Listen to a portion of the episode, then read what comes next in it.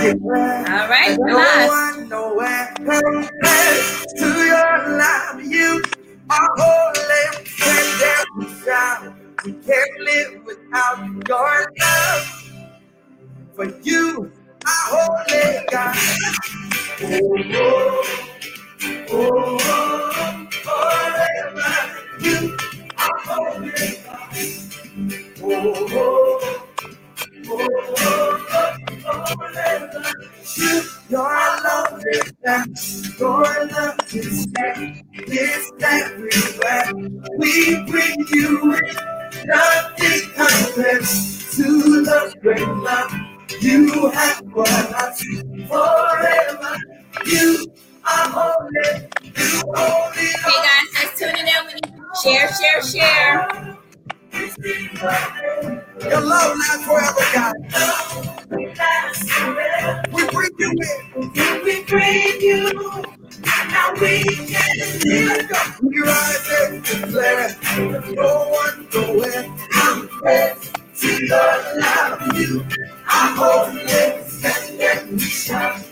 Can't live without your love. Here's why. You are holy. Everybody say,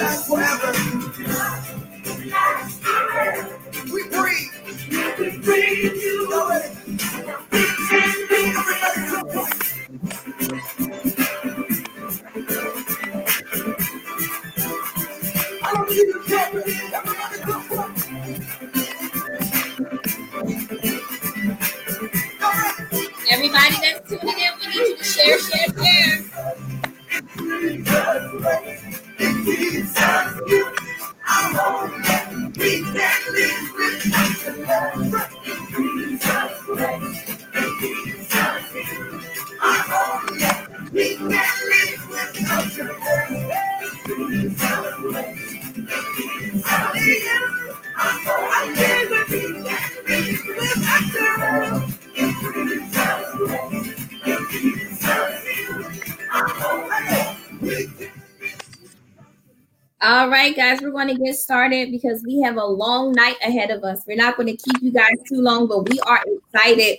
Um, I'm your host, Kimika H. You're tuned into the Dope Girlz Pray podcast.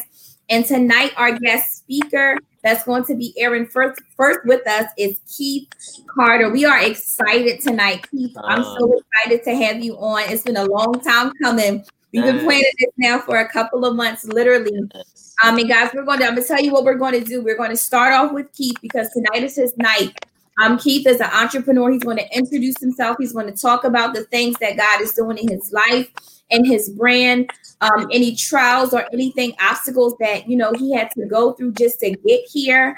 Um, and then we're going to go into the part two, the part two um, of the panel that we did last week called If Winning is Free, Then Why Lose? So, guys, stay tuned, okay, for both segments. All right, Keith, go ahead and introduce yourself to the listeners. Tell them who you are and where you're calling from. Um, all right. Well, first, sis, thank you for um, allowing me to be on your podcast. Thank you for me. Thank you for the invite. Um, I'm Keith. Um, most people know me. I, I play drums, but uh, over the last year or so, I've decided to go into cosm- cosmetology. So I became a hairstylist slash barber. Um, while I was in school, um, I was thinking about, you know, I want to have my own beard product, you know. So what I did was I did some research, connected with the right people, um, and then you know just got things started. I mean, that's really about me. I mean, I'm just Keith from Philly, you know. like, I'm, For Philly. that's, that's So- really So tell us about um, you know, your brand and, and what you're doing, you know, because you're an entrepreneur. you know, right, upcoming. Right. And I love everything that you're doing. Um, even though many people have done it, but you're kind of doing it a little differently. Um, so just tell us about your brand and your product. First of all, your beard is shining. We see that. I, I hope y'all some. Listen, listen, listen. um, Fellas, y'all need to get with them. Go ahead, keep tell us about your product. Um, well, it's um, it's beard oil, beard balm. Um, it's literally um actually let me read all this stuff off this paper I have here. um no honestly it's just um stuff is a lot of things people get confused is they think it's going to make their beard grow. No, it just enhances your beard and it makes your beard healthy. Um, there's no additives, there's no chemicals, anything like that. It's just all organic and chemical free and paraben free. You know what I mean? That's one thing I was really like really strong for. So um that that um I thought, all right, I already have a beard oil and a beard balm. Let me see if I can get some more stuff. So outside of these t-shirts, which I got here, you can get on my website. Um, I got uh brushes and combs as well. You know what I mean? So just just for your beard. Um, working on more products in the future. Um, you're gonna see shampoo. You're gonna see beard wash. You're gonna see woman's products as well. Like I'm trying to do the whole shebang, trying to be, mm-hmm. You know, the best. You know, I just that's it. You know what I mean? So, what made you decide to go into, you know, with branding and everything with the products? Because I know you started off. I've seen your journey, um, and I've seen when you started off at the cosmetology school and, and different things, and then you. I know in school you guys pick up the trade of barbering as well. But what made you decide to pick up the the trade of now going into branding and actually doing products? Um, all right. So when I was working at a shop, the owner, I was wearing a, a shirt. Right, I was wearing a shirt um from another company, a beard company, right? And I always wore it because I felt like I was something when I wore it, even though it's nothing but a shirt. But just because I had people, I know people, I have friends who work for the same company, and you know the people who work for that company and the things they do for the company. Like they cut WWE, they cut um superstars, NBA players, all that. So I felt like I was kind of connected by wearing that stuff. But when he sat me over to the side, he said, "Why you keep wearing that shirt? Every time I see you, you wearing that shirt or that hoodie. They're not paying you. You're paying for you're you're pretty much giving free promotion to somebody else that's not even paying you." He's like, "Why don't you build your own brand?" I was like, "All right, cool." how do I build my own band though? Brand, you know what I mean? Um, because even when I became a barber or hairstylist, I wanted to work for somebody. Else. I did not want to work for anybody else. Excuse me. Mm-hmm. I wanted to work for myself. So um, I knew it was going to be a hustle. I knew it was going to be a grind. It still is. Like, like I'm not comfortable at all. So, um, but I, you know, did research, branding, connected my girlfriend. She helped me out. Um, and like just really try to really figure out how and when was a great time the capital because everything takes money and yeah. to do it at the right time. I prayed about it talk with people as well. Don't ever be afraid. Listen to me everybody on here. Don't ever be afraid to talk to someone. Don't ever be afraid to have a team or a corner. I could not have gotten i'm gonna name them i couldn't have got here with Kenesha. i couldn't have got here without max sanders uh, Joseph Mackey, Truth Church, my church, um, even Mom Dukes. Like, so it's always good to have a great corner when coming out to branding or starting your own business because yeah. um you don't know everything. I had to really sit back and be like, all right, I don't know everything. So let me try to reach out to people who do. And here I am now. You know what I mean? Yeah. So yeah. So what are some some obstacles that you feel that you know you have faced um, you know, even with like starting and everything. Like I know you said the one thing of, you know, reaching out to people, even though that's not really an obstacle, that was something that you knew that okay, this is okay for me to do. But like what were some things that were like put in your way, like made it hard for you to to be able to do what you're doing? Uh COVID. COVID I'm not gonna say COVID, matter of fact, because COVID actually did me a favor, but I'm gonna get into mm-hmm. that. But um, I think self doubt and talking to the wrong people about what I wanted to do because this is something I wanted to do for years. It's not um since I started. I think I, I started barber school 2018. I stopped then went back to school. I went, what was it, November 2018, stopped for a little bit, worked, and then went to Empire. But um, but the people I'm talking to about it, they were like, "Oh man, like everybody doing it. Why would you do it?" These are homies, like these people I Wow. looked up to in the game. Yeah. So they were like, "Yo, like don't do that." And when it kind of hurt, but at the same time, I'm like, "All right, I can't just listen to you because the more I pay attention to people who aren't in my corner, I lose sight of the people who are in my corner." You get what I'm Wow. saying? So it's like, um, so when I started stop paying attention to the naysayers and actually paid attention to people who had my back or had my best interest at heart, things got easier and came to fruition. Um, so doubt was one, fear because I care about what everybody thought. Um, but like I said, I'm doing stuff that no one's doing. Not that many people. I want not to say no one, but not that many people are doing, and I'm happy about it. And um, I'm grateful to God for it because this is not easy. Um, and also one more thing was um being broke. That was a fear. Being broke, paying all this money for material, paying all this stuff for ingredients, uh, paying for shipping and everything like that, and nobody buying my product. Like Yeah. that would be a scary piece because I'm like, all right, this is about a good couple thousand dollars in the drain for a business that I'm putting everything into right now, and no one's purchasing. So that would be like that was a fear. But yeah.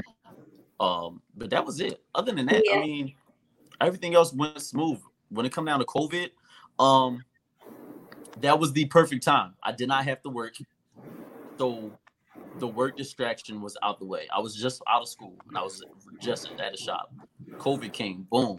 So that streaming income I was getting probably around six, seven hundred a week from cutting Mhm. hair, that stopped. So I had to figure out another way to get money.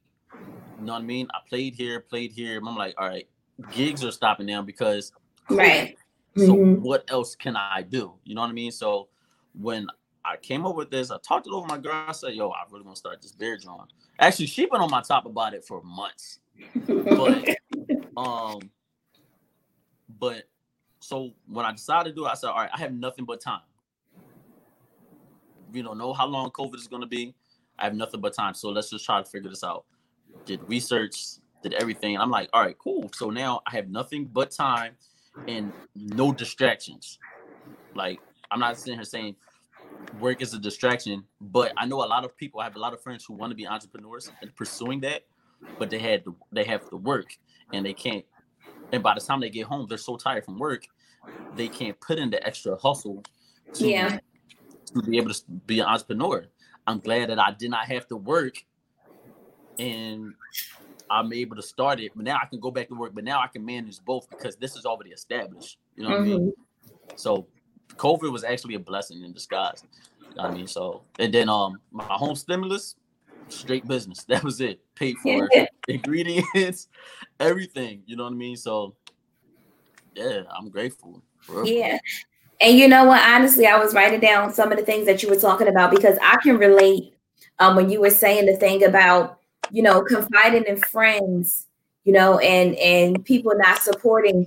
The one thing that I thank God because I spent years and, and you know, one thing about me before I actually started to do um the podcast, I was always into business before this, like for years. That was like my neck. And so one thing that I used to do was I used to tell things prematurely.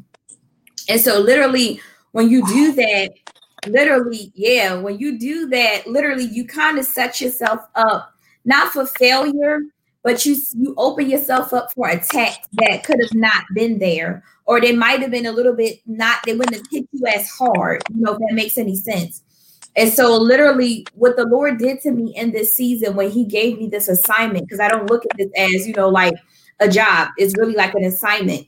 You know, um, the Lord had me to not release things prematurely.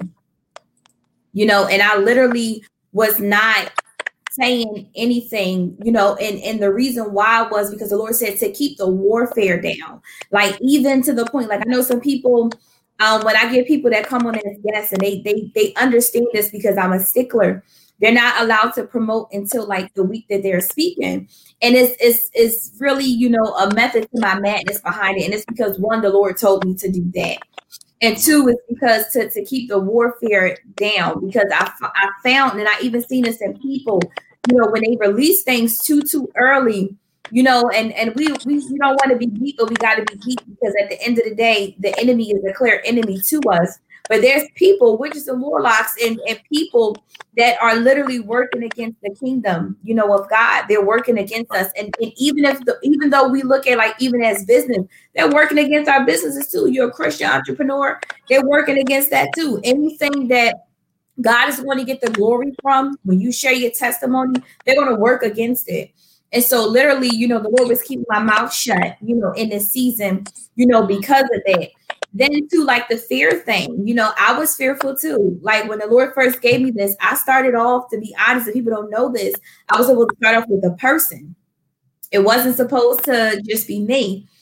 Um, well, the Lord didn't say that, but I was trying to lean on somebody else as a clutch because I was kind of nervous to kind of speak, you know, in front of people and stuff like that. And so, literally, I remember, you know, me asking the person, and they were excited about it. And the Lord said, you know, they're not going to be able to do it with you. They're not going to be able to do it. And so, mm-hmm. you know, the Lord said, take the person off. I've never, I never told you to ask them. And so I had to be obedient you know, to the Lord and take the person off because I'm like, okay, you know, God, I hear you. And so I put it out there and I never waited for their response. And I didn't have to because the Lord said they're not going to be able to do it with you. I didn't tell you to ask them. And so I had to get over, you know, the whole fear thing. Even still, I'd be nervous to this day, like especially when the Lord told me to, to go live. I said, wait, God, hold on now, because it started off audio. You know, you know this. You've been watching you, I've known you for years. So you've been saying a lot of things that, I, that I've been doing. I thought it was just going to be audio and that's it. And so when the Lord said, now it's time for you to go live, I said, whoa, this is like a whole different ball game. I've wrestled with the Lord literally that whole day, like trying to convince him, like, God, you know, no, I don't want to go live, you know. And so even the thing about the hustle, you know, like what you said, when people um, don't have time, but to be honest, even if it's your assignment, or even if it's if it's something that the Lord gave you, because you know, I'm gonna tell you one thing how I know how God works, right? Where He wants to He wants to get people started before you know purpose really hits. He starts them off with something that's interesting to them. And I have a friend, you know, who literally the Lord told me literally who she is, you know, but how he started her off was in business because some people can't jump straight into ministry you know, because number one, you know, with everything that it entails, you're not going to just want to just rush to do it. And two, there's some things that the Lord has to work on you before He just puts you out there. That's another thing too. And so, literally, what the Lord does sometimes is come at us with the things that interest us, that spike our interest. Mm-hmm. And that, that's how it was for me. Business spiked my interest. And so, when the Lord first started having me, you know, talk in front of people and and just even fellowship with people, it was through business. You know, it wasn't even through ministry. And so literally it's like the start, you know, before God really say, okay, now, now it's time to put the business to the side, not saying get rid of it, but now it's time to focus on purpose. And so, you know, when you said the hustle part, it's so true because people think, you know, that it's just an overnight thing. And even with um ministry and with entrepreneurship, sometimes it takes years you know, I was listening to Joyce Myers this morning on TBN, and she was saying how when she first started, you know, the first five years, she was just doing Bible study. You know, at 40 years old, she didn't start ministry until she was 40. You know, and she was doing Bible study for five years. And then, you know, after the five years, she said she was, the Lord had her silent for one year. She said that drove her crazy, you know, and then after that, I don't know, what's that tapping noise I'm hearing? You hear that? Yeah, I hear it too. I don't. I don't know. I don't know if somebody. I like, I stopped touching anything. Yeah, I don't know who that is, but um, but literally, yeah. And she said after that that year, you know, then the Lord had her be become an assistant pastor. Um, you know, and then she went into like her own ministry thing, and so.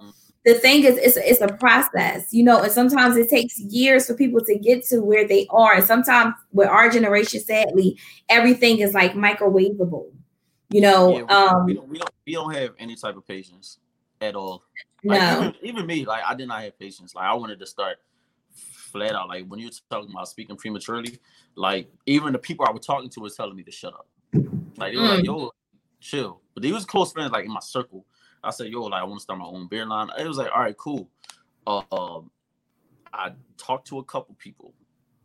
I talked to my mom, real close friends, and even some of them were like, "All right, cool, just keep it here. Don't tell everybody because everybody you think is for you is not for you." You know what I mean? People will celebrate you in their comfortability.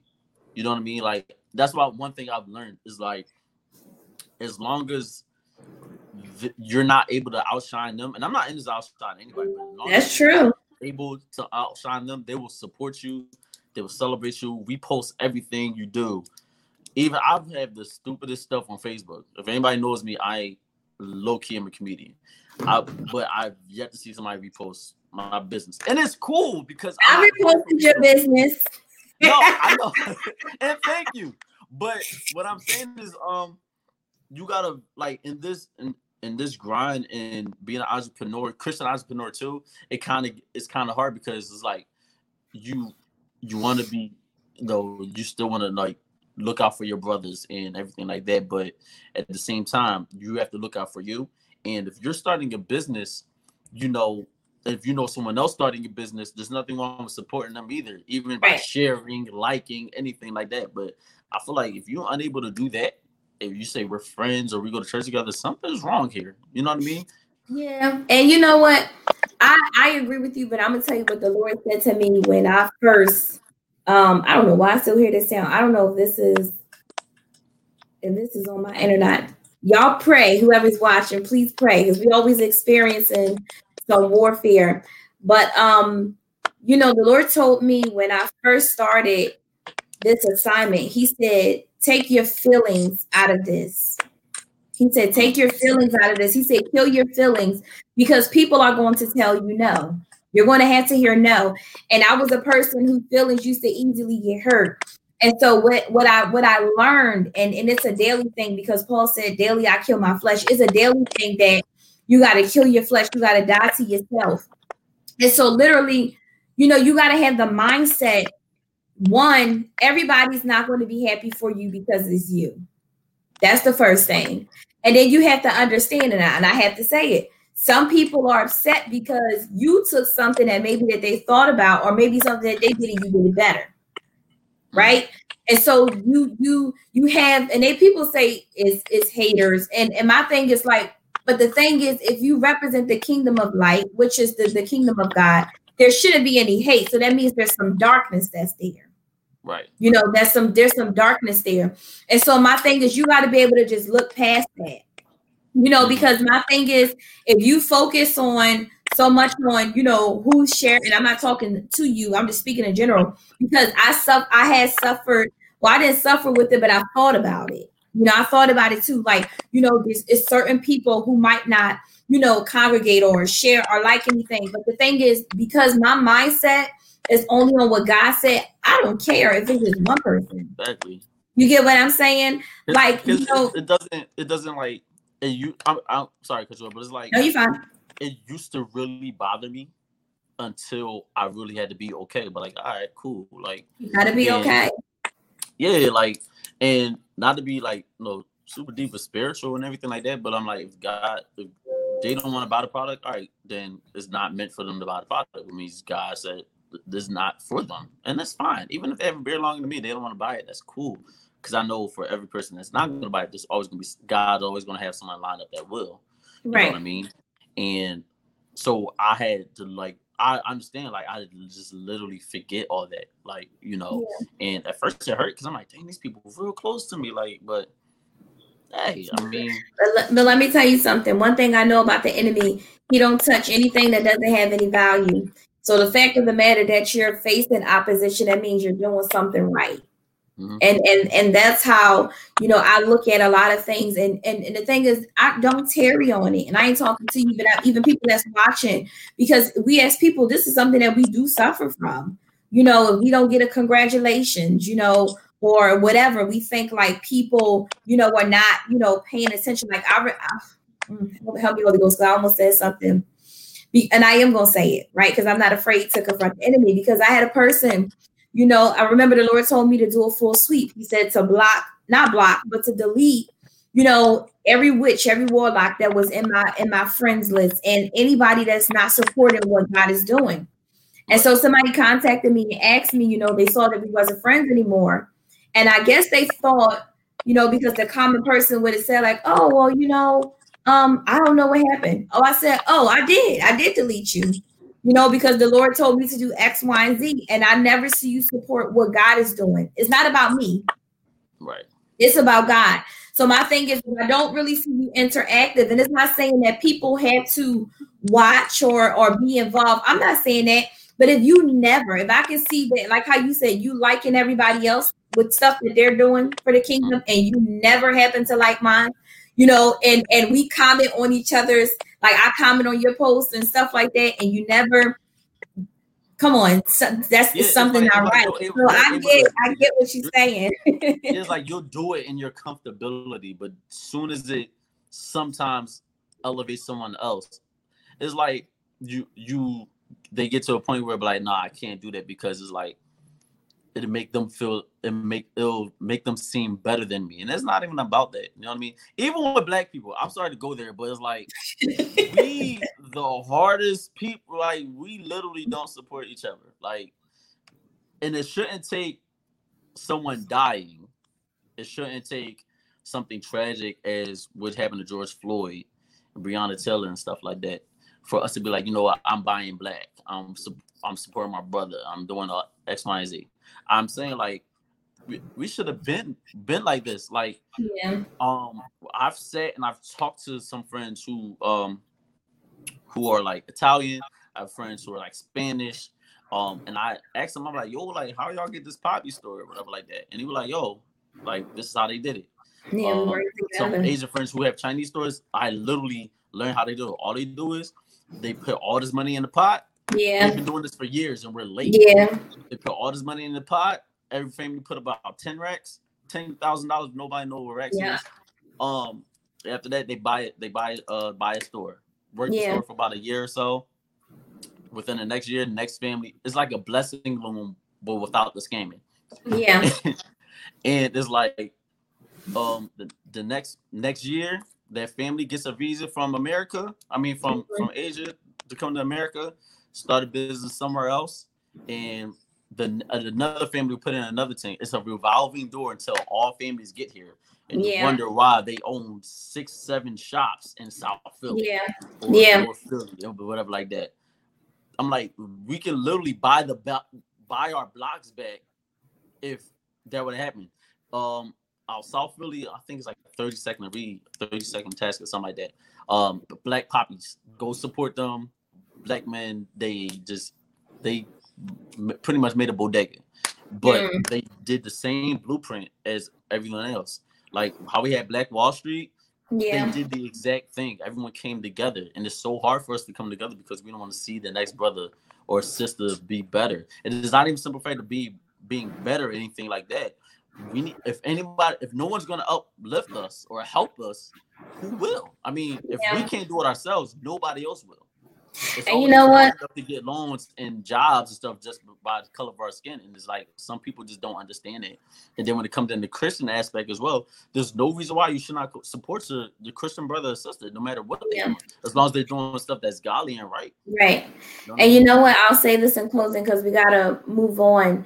Oh yeah.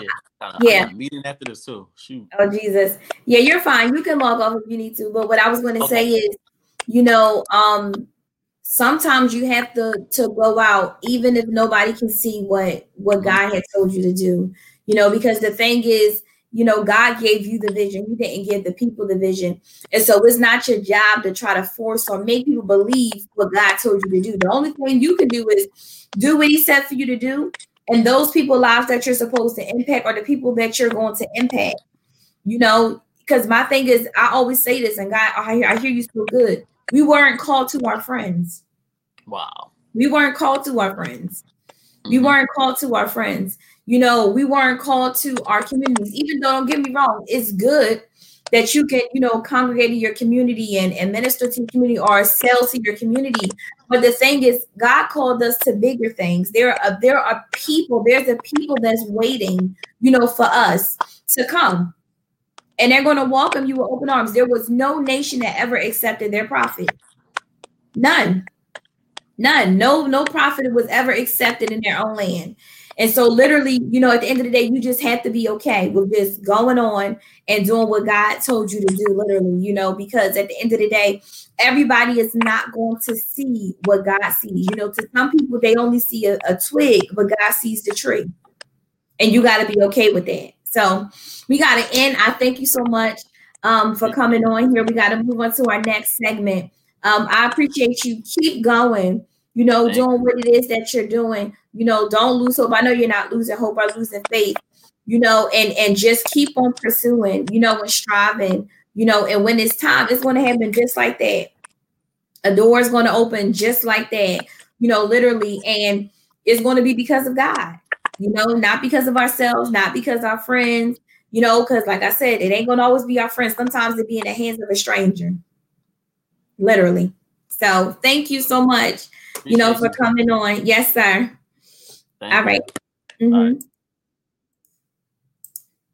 All right, guys, this is part two of our segment Back to the Panel.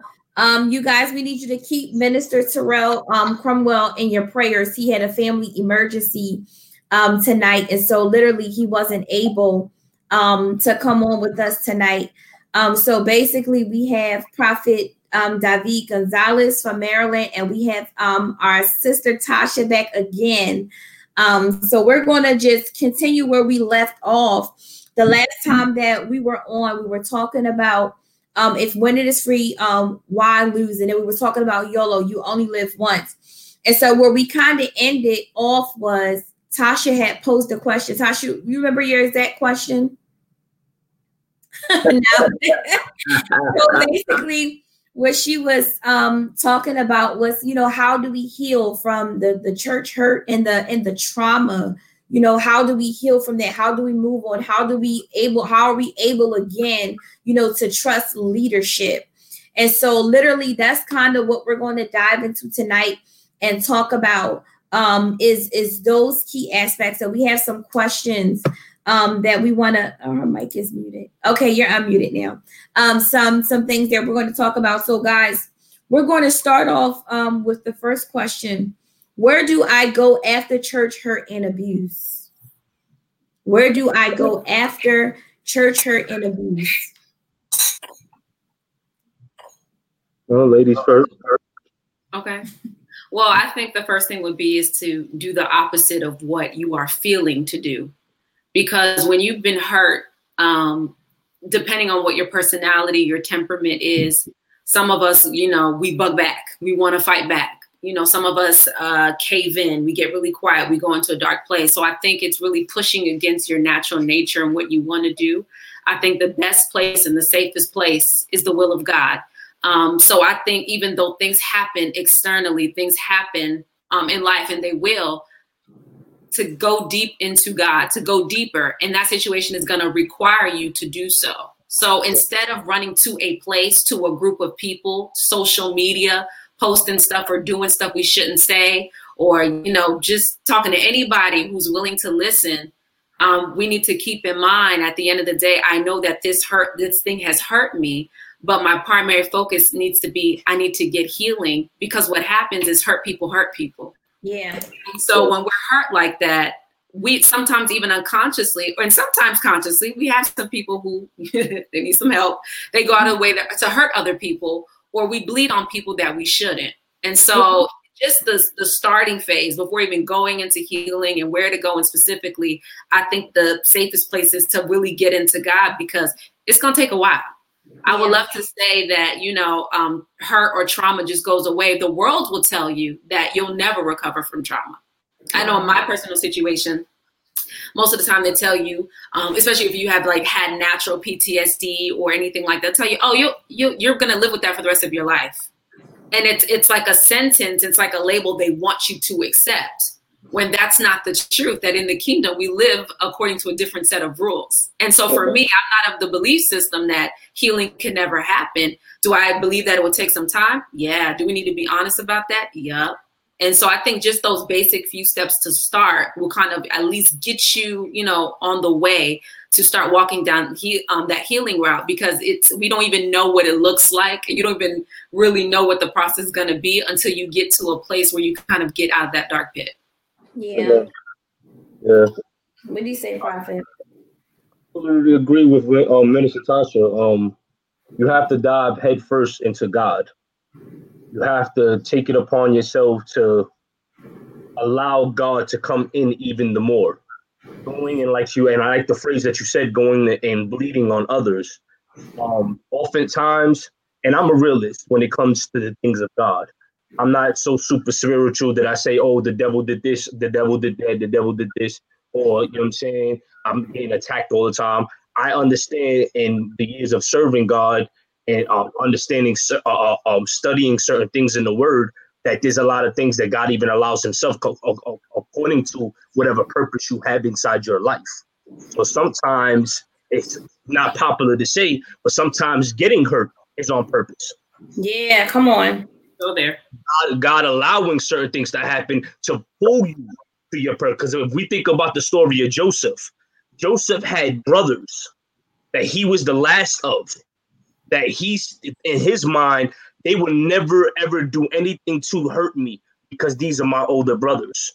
They're supposed to protect me. They're supposed to love me, and this is just like the church. And for those some that grow up in the church, and for those that have been serving God in a, in a certain ministry for a certain amount of time, uh, uh, you look at that ministry, you say, you know what, I might be the baby here, and I don't, I don't expect anybody to hurt me here.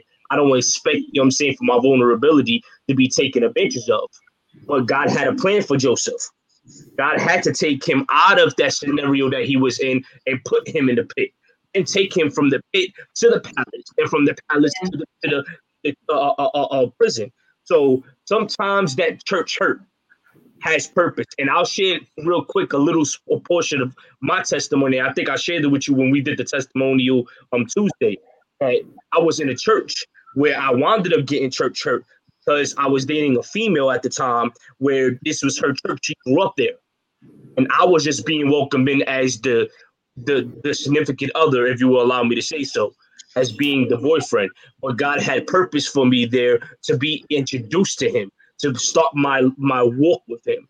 And when the church hurt happened, instead of me looking at it through God's eyes, through spiritual eyes, and really look uh, at, at- at understanding that this hurt happened, that it will allow me to rely more on Him.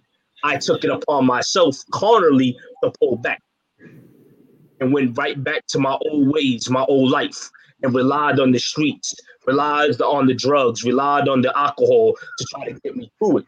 Not understanding that God was in the midst of all of it. Because even during that time of my separation from him, he was still grasping me. He was still speaking. He was still spending. Listen, he was he was speaking through my carnal and worldly friends Come on. and would tell me, "What are you doing back on the block, Davi? You don't belong here with us. You're not supposed to be grabbing that. You're not supposed to be doing what you're doing." Listen, I have a grandmother that is a bo- and listen to this, Asha. I have a grandmother that's a bona fide witch. I think I already told uh, uh, uh, uh um prophetess about this. Bona fide witch practices Santa um, uh, Maria to the fullest. Wow. He told me when I left the Lord, you belong back on God's lap. Wow. She said Wow. you are not who you who you who you're acting like because you're trying to be uh, uh, uh, go back to a life that's not yours. Oh my God. Serve the devil full heartedly, and she knew I belonged to Jesus. Jesus. So sometimes the church hurt. Like I said before, it's not popular to say, but sometimes it's on purpose. It's sometimes set up to bring you to that place of purpose, to bring you to that place that God has strategized to unfold his perfect, not permissive, but perfect will in your life. Because if it wasn't for that church hurt, it wasn't for me going through what I've been through, I wouldn't have been able to evolve and mature into being the, the person that I am in him now. Right. Um, that's one half of the the answer that I want to give. The other half of the question, the answer is, uh, um, you really have to be able to test the spirit of man and see if it be of God.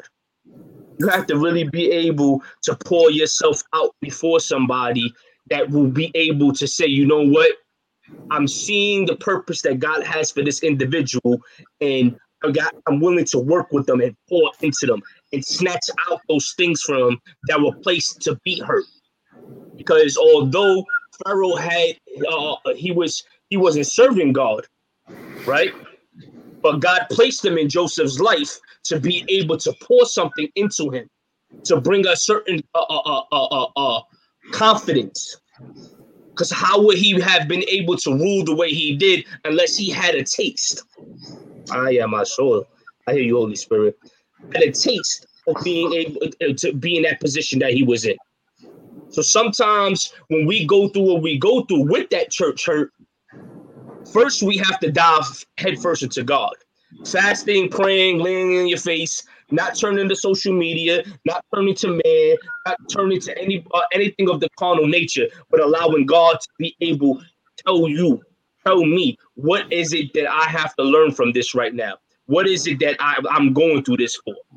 One thing that my first pastor's wife taught me was that everything in my life on a personal level was always going to be training, uh, a training camp. It was always going to be boot camp for me. So everything and anything that I ever been through, God was steering it towards my purpose, towards my identity in Him. Yeah. And I had to learn from those things and be able to allow this skin to get a little bit tougher. Because if you grow up like I did with a lot of insecurities and you're always looking for validation, it's easy for you to get hurt. It's easy. And sometimes we go through church hurt, right? And listen to this, and we're not going to even like this comment. Sometimes we go through church hurt that's not even as magnified as it was as we make it out to be. But because of our own insecurities, it looked like it was bigger than what it was. Right. So sometimes there's something going on in the inner man that's not allowing us to really see what we're being faced with. So we have to take a step back and really dive into God. That is the re- that's the, the the recipe. That is the, the the prescription. That that's the answer. You have to be able, and I agree totally uh, uh, with what, Minister Tasha said. You have to dive into God. You have to, because you're not going to find no other answer, no other place. Yeah. Man, man, man is always going to fail you. You have I, I've had people in my life that mentored me, that taught me things in the Lord, and I I looked at these people and I said that they will never be with mistake. They will never be with failure. They will never be with fall. Not understanding that they're men just like I am. And they're dealing with stuff just like I'm dealing with stuff. Right. Right. So it takes for God to have to uproot. It takes for me to take my uh, uh, uh, discipline in the Lord and say, I'm gonna put my plate down and realize I need more of God through this. I need more of God to fill me up because yeah, I went through that church right? And there will be why I say this. I'm gonna try to put this together the way I'm hearing it. Spiritually, if we look at what we went through, no matter what the circumstance the situation was, spiritually, we'll be able to understand that it goes towards our purpose. Because the Bible says all things work together for the Yeah. that love God and are called according to their purpose. That's spiritual thinking. Natural thinking says, I'm dealing with what's in front of me right now, and it, it hurt my pride, it hurt my insecurity. It, it was a place of that I didn't want to uh, uh, uh, be at, and something maybe in some some people's lives that that they, uh, uh, that have brought a familiar place back to them that they dealt with in their childhood. So naturally, we're not understanding what's going on in front of us.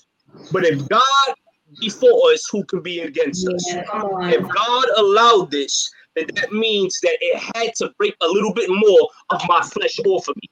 Yeah. It had to take a little bit more of my carnality to be diluted. This way, His Spirit can be increased. And now I have more space for him and less less of me there. So sometimes that stab, it hurts real bad, but that stab, that same knife is carving away some stuff that needs to be carved away. My God. Amen. Amen. Um, Tasha, do you have like another device so I can hear myself? To hear yourself? Uh, No, you no, I'm saying like somebody um, has something that I can hear my feedback. No? Okay, we're gonna keep going. Um, the blood of Jesus. Because what you said, um, Prophet David, was it was so good. I was taking notes. So if y'all ever see me looking to the side, I'm writing. I'm not ignoring you guys.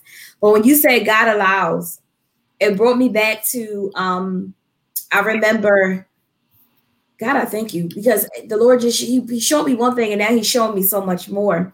Because people don't understand your whole life really prepares you for purpose.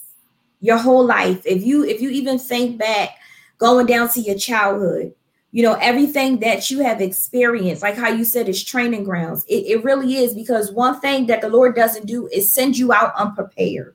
It's the same thing you know when you're when you're in an army the first thing that they do is they take you to the training grounds. They never just give you the real weapon and say okay we're going to put you on the front line. They train you for however many months however many years i don't know i was never in the army but they train you for however the length of time before they send you out and it's the same thing with God because one thing about God, He said it in His word that I knew who you were since the day that I created you in your mother's womb, the day that I fashioned you. And so the Lord knew what we could handle and what we couldn't handle. There's some things that you guys probably experienced that I could never probably handle. God knew that. There's some things that I probably experienced that you guys would probably say, Well, I could have never handled that because God knew. And so, literally, what God is trying to do, God, I thank you.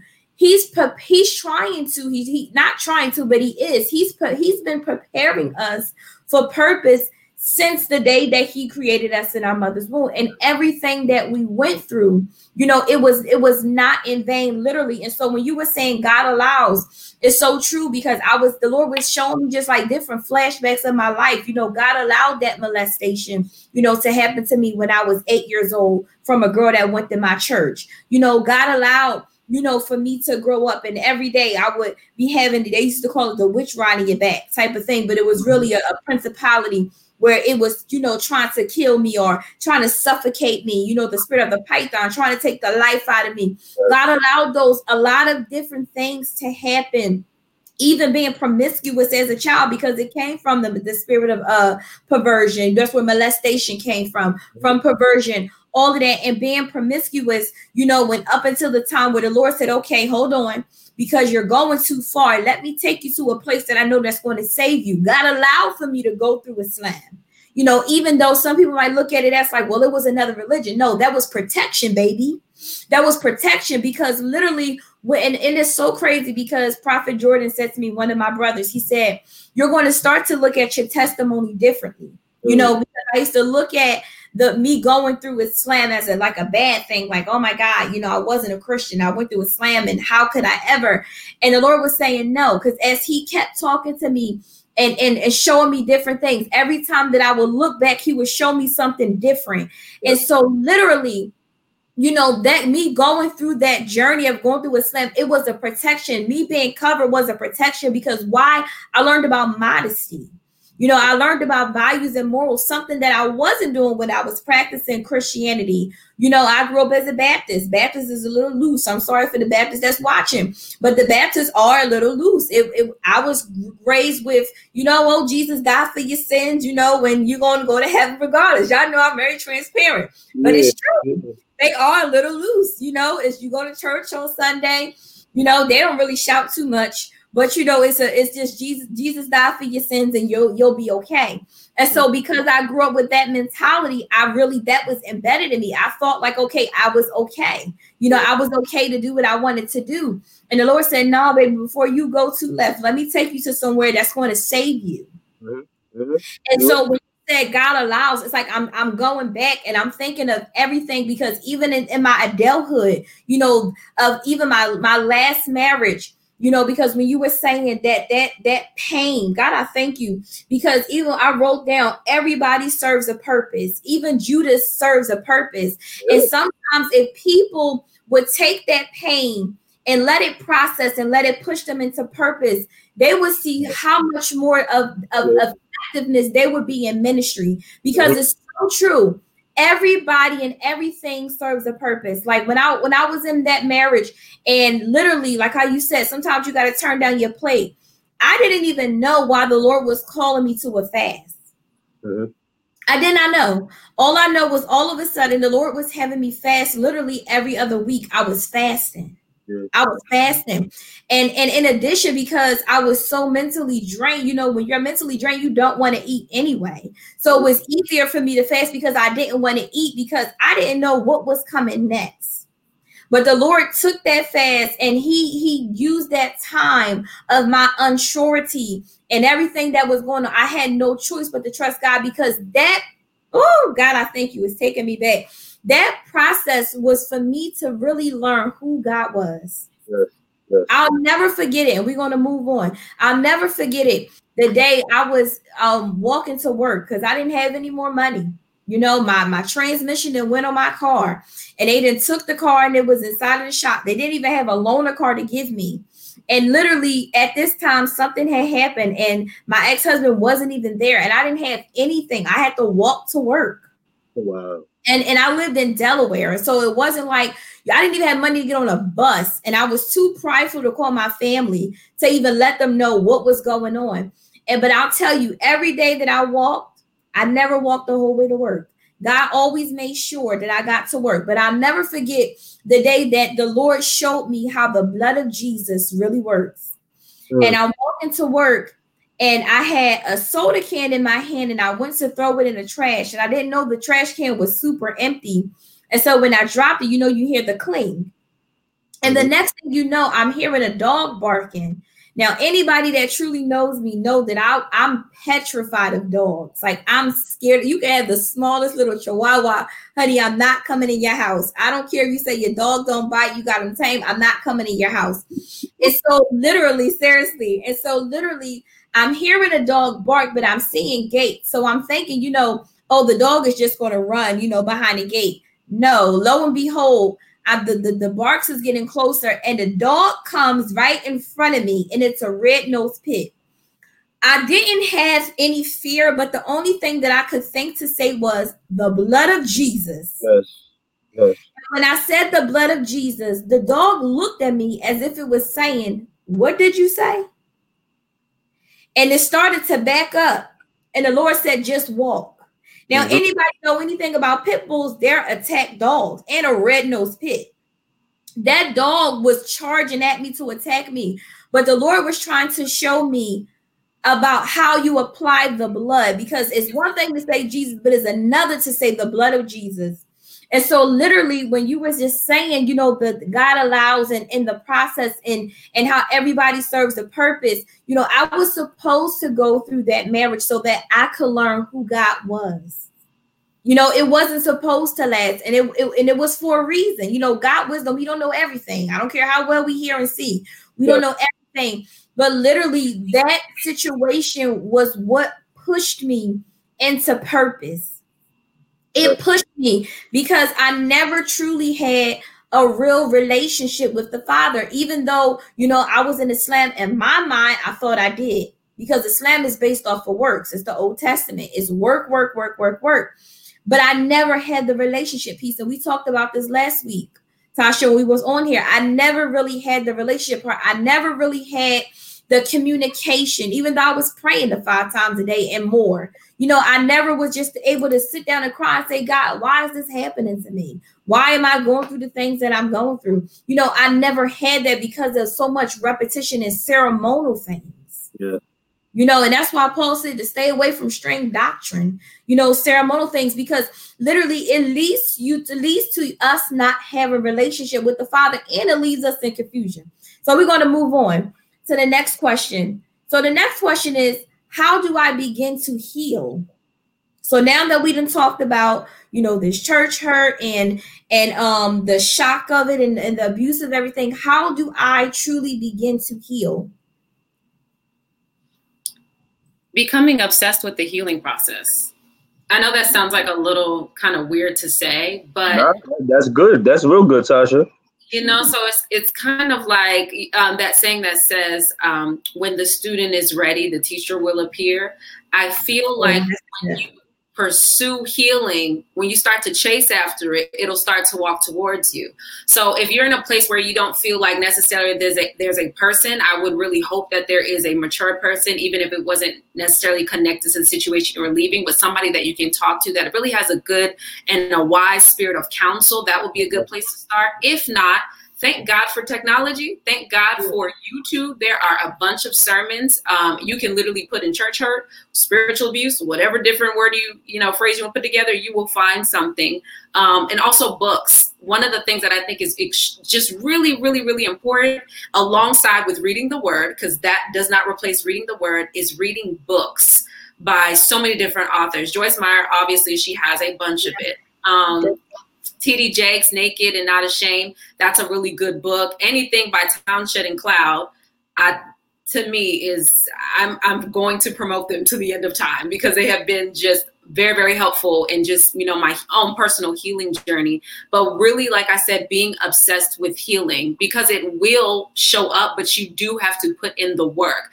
because it's much easier to stay in the same position that you were in and to justify it because oh i was hurt I don't need to do like that. You know, that's their problem. Or to push it off or always look at it from a victim mentality, even though you may have been a victim, like this is what was done to me. You still have the responsibility of walking it out because you don't want to walk into, you know, a sin um, that was done against you. Because a lot of times when something so painful happens to you, your response is to also sin. I don't know what it is. It's just human nature. We just have a tendency to do that. So if you sit in that place, that is eventually what will happen. So just become obsessed with the healing process. Yeah. Amen. Amen. What are you gonna say, Prophet? Mm. One, I would say I thank God for the um 66 books that are in the Word, because to every question, to every concern, to any issue that we ever face in this world, God has an answer in the Word of God. Yes, he does. Um, there's stories in there that we can hear, we can read, we can listen to them through our headphones, whatever type of devices we use. Get the word into our spirit to feed us, and allow that healing process to be done through through the flooding, like like Tasha was saying, chasing and being obsessed with the healing process. In the midst of being uh, uh, uh, um chasing after the healing process, flooding yourself with the word of God and allowing the word of God to really minister to your spirit, man, and allow God to really start pushing out all those places of hurt. And the re- one of the reasons why I say that is because if we think about the subject of unforgiveness, the world says an eye for an eye. Jesus tells us to love thy enemy and pray for those that despitefully use us, right? So if I take it upon myself to flood myself with God's sword, flood myself with his word, flood myself with scriptures of those that have been uh, um, wrongfully uh, accused or, or wrongfully done, or just encouraging um, scriptures and like Tasha was saying, other outlets, other books that could really minister to me and give me uplifting uh, uh, uh, uh, uh, uh, um, storylines or whatever, whatever you need to use to fill yourself up.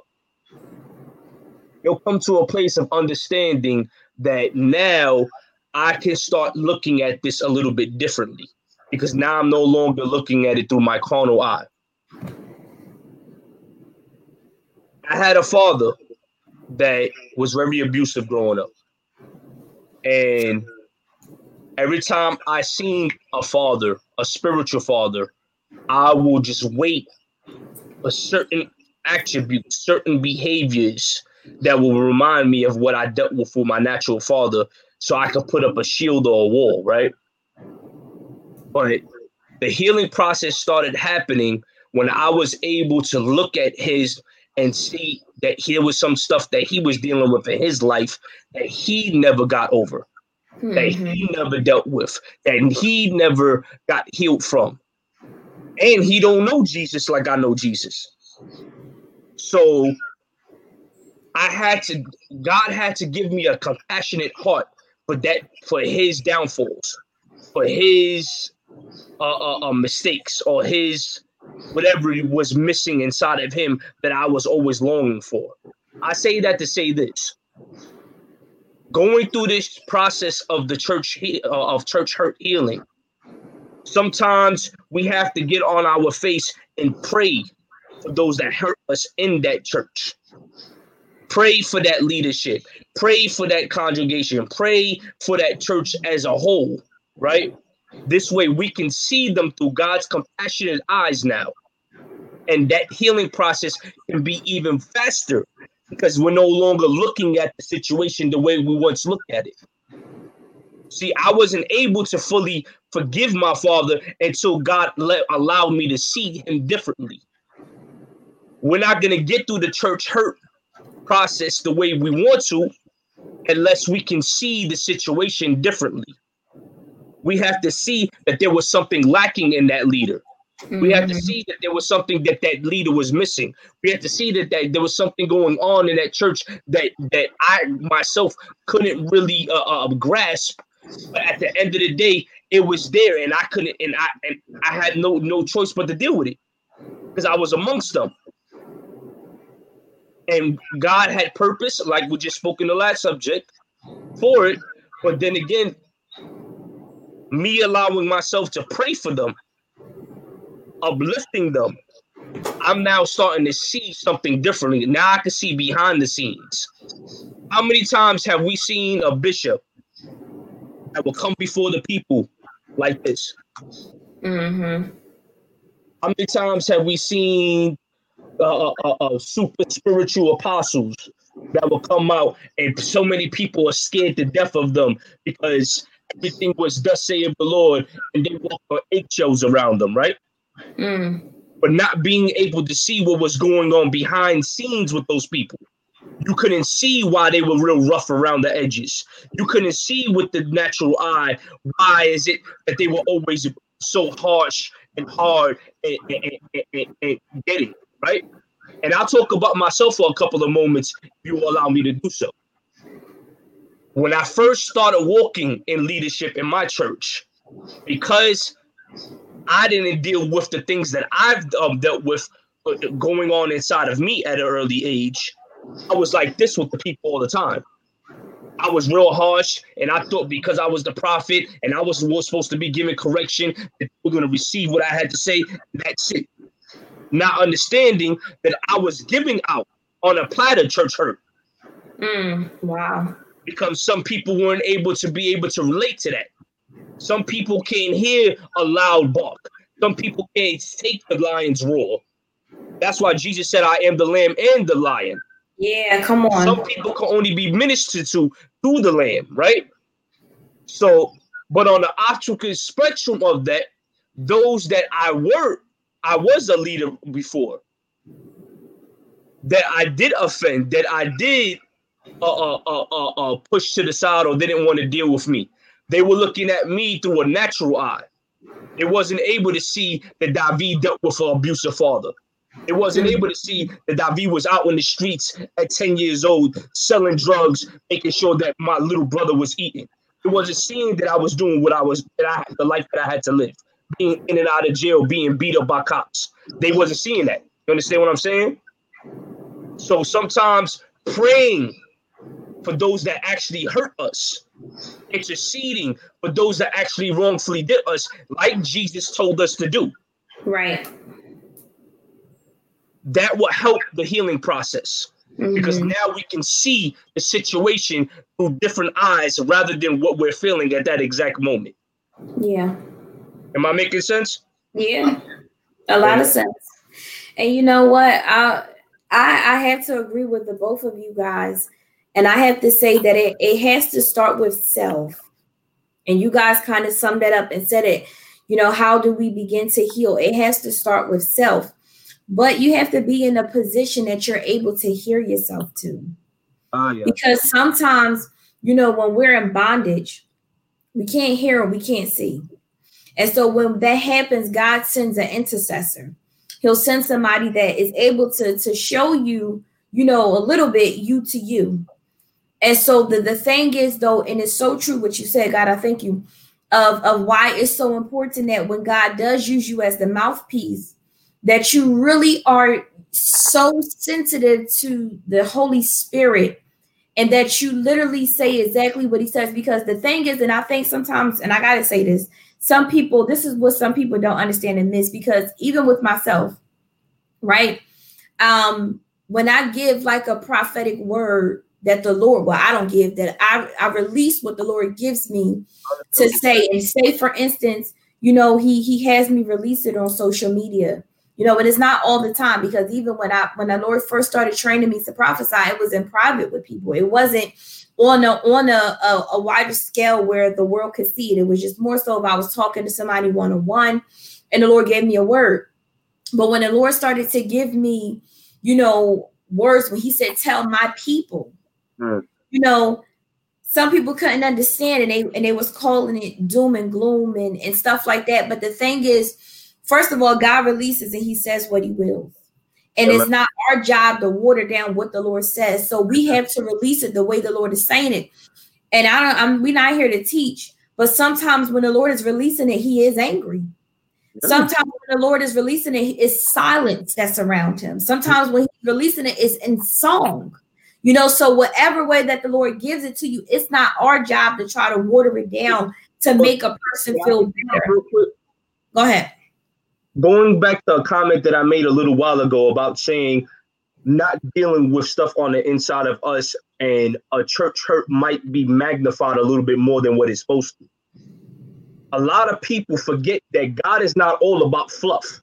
Right. He's not all about sprinkles and rainbows.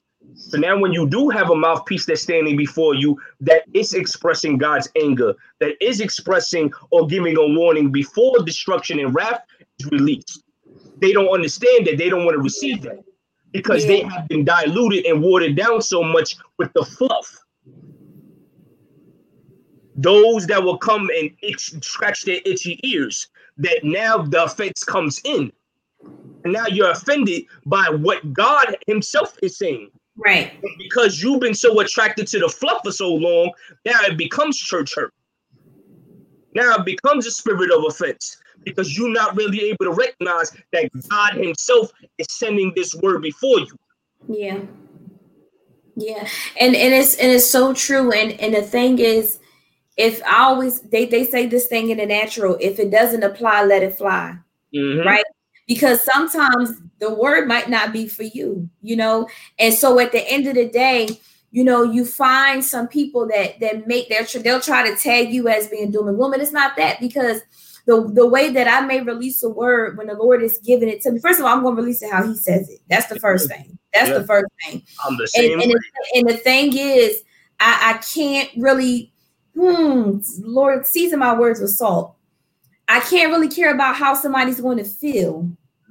Because there's a mandate on my life that I have to release. To get in the Huh? Then you're not supposed to. Yeah, and and and and so and what I'm trying to clarify is because there's still somebody and I and I can see this that's is still trying to figure this out, and I'm going to help you because there's a difference. So when you're prophesying to somebody one on one, and this is not even what this podcast is about, but I'm going to, I got to move, you're subjected to the Holy Spirit. But when you're prophesying one on one to somebody, first of all, God knows how to deal with his children. Amen. He knows how. So therefore, the way that I may speak to somebody one on one may not be the way that I have to release something on a social media platform. It may not be because I'm pretty sure even yourself, Prophet, and even Tasha, you probably don't even know that this is what you're doing, but you probably do. It. You probably already prophesying.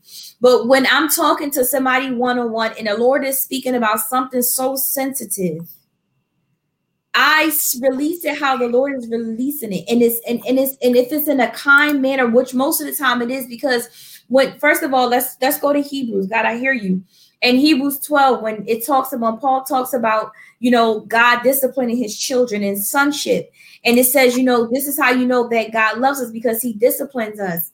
Mm-hmm. When the Lord is releasing something one on one, you know, because he wants to bring correction and he doesn't want you to run, it's not going to be the way that it's released on social media. It's not. It's not. If the Lord is is trying to correct your spirit about whatever, it could be perversion, anything. You know, it's not going to be a judgment prophecy. It's not going to be that. Now, don't get me wrong. If the Lord decides to move a third way, say for instance, you know, he's people keep warning you and warning you and warning you, and you're not heeding to instruction, then he may say, you know, something different. You know, I don't know what he may say, but he may say, you know, you this is a warning. The people that have been coming to you, you know, he may release it to that prophet that you know to, to say this to you, and he may say judgment is coming to your house. That has happened before. I know. Literally, the Lord had me release a word. The person didn't listen. The Lord told me. He said, um to to basically say x y and z. And, and and i said to the person the lord said because you didn't take heed judgment is coming to your house. And literally a couple days later the person's house got shot up. You know but at the end of the day god wants to correct us first and foremost right? Yeah. and so the thing is he does it. He does do it in love. And but sometimes people get it misconstrued when you're releasing something for the masses you know because first of all god i thank you Prophecy, first of all, is not even for the believers. And I'm gonna give you Bible because Paul said it. Paul said that Paul said that prophecy is really for the disbelievers. When and, and this is in, the, in in Corinthians when he talks about how he rather us prophesy than speak in tongues, right? But he talks about why prophecy is for the disbelievers because when you prophesy to someone who does not know God, and you speak of things that only they told to God, it's supposed to make them say, Who is this God that they serve that knows so much about me? You know, but however, because we're in a time, you know, and not saying that the, the, the, the prophecy can't be for a believer, we're not saying that, but that's really who it's for. And so I, I didn't lost my train of thought that fast about what I was going to say. But the but the point of the matter is um you know, God wants to thank you, Holy Spirit. God wants to correct our spirits first. That's the first thing that He wants to do. He wants to correct our spirits. And I always go back to the first prophecy that the Lord ever gave me. It wasn't, you know, house of cards and land. He said, Say, I surrender. Mm-hmm. The woman literally said to me, She said, Say, I surrender. She said, and I want you to, the Lord said to say this all week because at that time in my life, I was not fully submitted to the Lord. I had one foot in of thinking about going to Christianity and one foot in, still thinking about Islam. But I was in church, but I was not actively in church, if that makes any sense. Sure, sure. So the thing is, the, the Lord wants to correct us first. And so the thing is, like when you said the spirit of offense, you know, when you have that, and that's what the enemy does, because one thing what the enemy does is he doesn't want you to hear the word of the Lord because he does not want you to come to correction because he wants you to stay in bondage. Uh-huh. That's really what he wants you to do. He wants you to stay in bondage. And the longer that he can keep you in bondage, the longer that he can slow you down from you ever fulfilling your purpose, because that's what, what we were created for.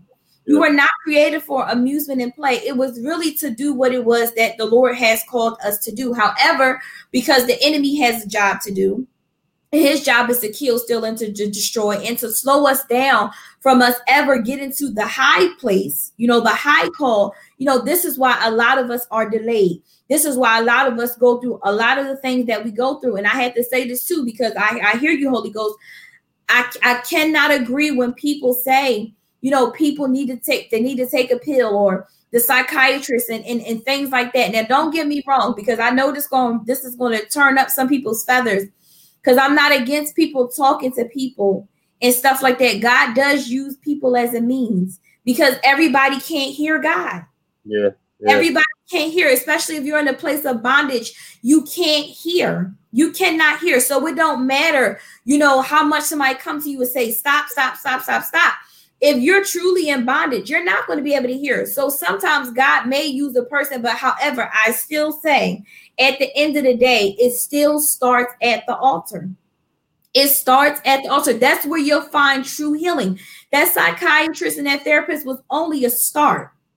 Mhm. That was only a start because if a person can help change your mind, then they can help with correcting your heart. That but the correction, the completion part is for God.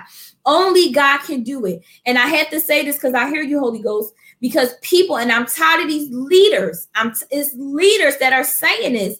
They're making this this this okay, and they don't. mm, God help me, because people are promoting witchcraft Let's talk about it. If people people don't even understand medicine that pharmacy stuff is a part of witchcraft. That's the first thing and i'm gonna say it. And i'm gonna serve notice on the enemy on tonight. It's a part of witchcraft. Now i understand you know that some people you know gotta take some some medicines and, and stuff like that if you're in pain and all i'm not saying that. But those medicines that have those side effects of hallucination and, and, and everything else like and people can pray about this to the father themselves. You don't have to listen to me. Take what we say and take it to the altar. I'm not here to convert anybody about anything or what they want to believe. But people have to stop saying that it ends at you know a, a therapist. No it, it starts with god and it ends with god. I'm sorry. It starts with God and ends with God because it could be just God. I thank you. It could be just a poss a, a, a not a possibility, but it could be a thing that the Lord allowed you to go through. Say if it was depression, the spirit of depression. Say if it was schizophrenia, because maybe there's a healing and anointing on your life. Yeah. You know, maybe you had to go through that so that when you see another person, you're able to identify because the spirit knows the spirit. You're able to identify, okay, I know this is depression because, you know, I had suffered with depression. Because one thing about God is He's not going to give you nothing to speak about that you have not experienced. He's not going to do it. And I'm and I stand on this. I stand on the word of God. I'm sorry. I stand on this because it, it, it has to stop. I, people ain't gonna stop saying it, but I'm going to serve notice on the enemy on tonight and to help free somebody, you know, who's still suffering with taking all these pills and they're trying to figure out why they're not getting better because it starts with God. It starts with God and it and it ends with God. Go ahead. It's a sad substitute. Because Yeah. if we if we truly dig into the word of the Lord, and it says that on, some of these things are only going to leave, but by fasting and praying. What will make you think that our God that spoke things into existence, that looked on the face of the water and said, "Bring forth life"? Why would He leave you in a state of having to take medication for the rest of your life? Yeah. God didn't create us for that. True, he says he gives each of us a measure of faith. You know what I'm saying? But at the end of the day, faith without works is dead. Yeah, that's the word So of the if, I Lord. stay, if I stay at that mustard seed of faith, that's all God has room to do with. And if I'm one that I'm in a place where I need God to heal me, heal, I have to go past that mustard seed of faith. I have to put in the work to believe in Him even further. And if that takes me not eating for a whole month, two months, three months to put my fit plate down, because the Bible says that these things are only going to come out by fasting and prayer, that's what I have to do. Because at the end of day, when you're under the influence of some of these medications or just drugs in, in, in general, you open up the spiritually the enemy to make you worse than what you were when you first started taking. Now, and and that that's the equation. I'm putting more faith in this medication in God, and now my lack of faith is pulling God further away from me. And now, because I opened up a door spiritually for the enemy to come in, and God can't keep me in his grasp or his protective bubble, now the enemy can have a field day with me and make me worse than when I started. Yeah. So yeah, we have prescriptions for certain things, but I'm a true believer that there's no medication that any doctor can give to you on a mental note that God can't heal you from. I'm I'm I, I'm sorry, even physical. I'm one that walks in a mental and a strong healing anointing, and I cannot be around infirmities. And when I get around them, I have enough belief in my soul to know that God is going to do it. So for you to sit here and tell me, as God's mouthpiece, as God's uh, um, son, that you have to take medications for 20, 30, 40 years, and I know that Jesus Christ died and received 33 lashes on his back, you will be able to confess healing on this day? There's something wrong with your faith. There's something wrong with your relationship with God. It's something that's not connected there. That you're not really diving into and really grasping and really pulling. You said being on the altar, really allowing God to minister to you at that place.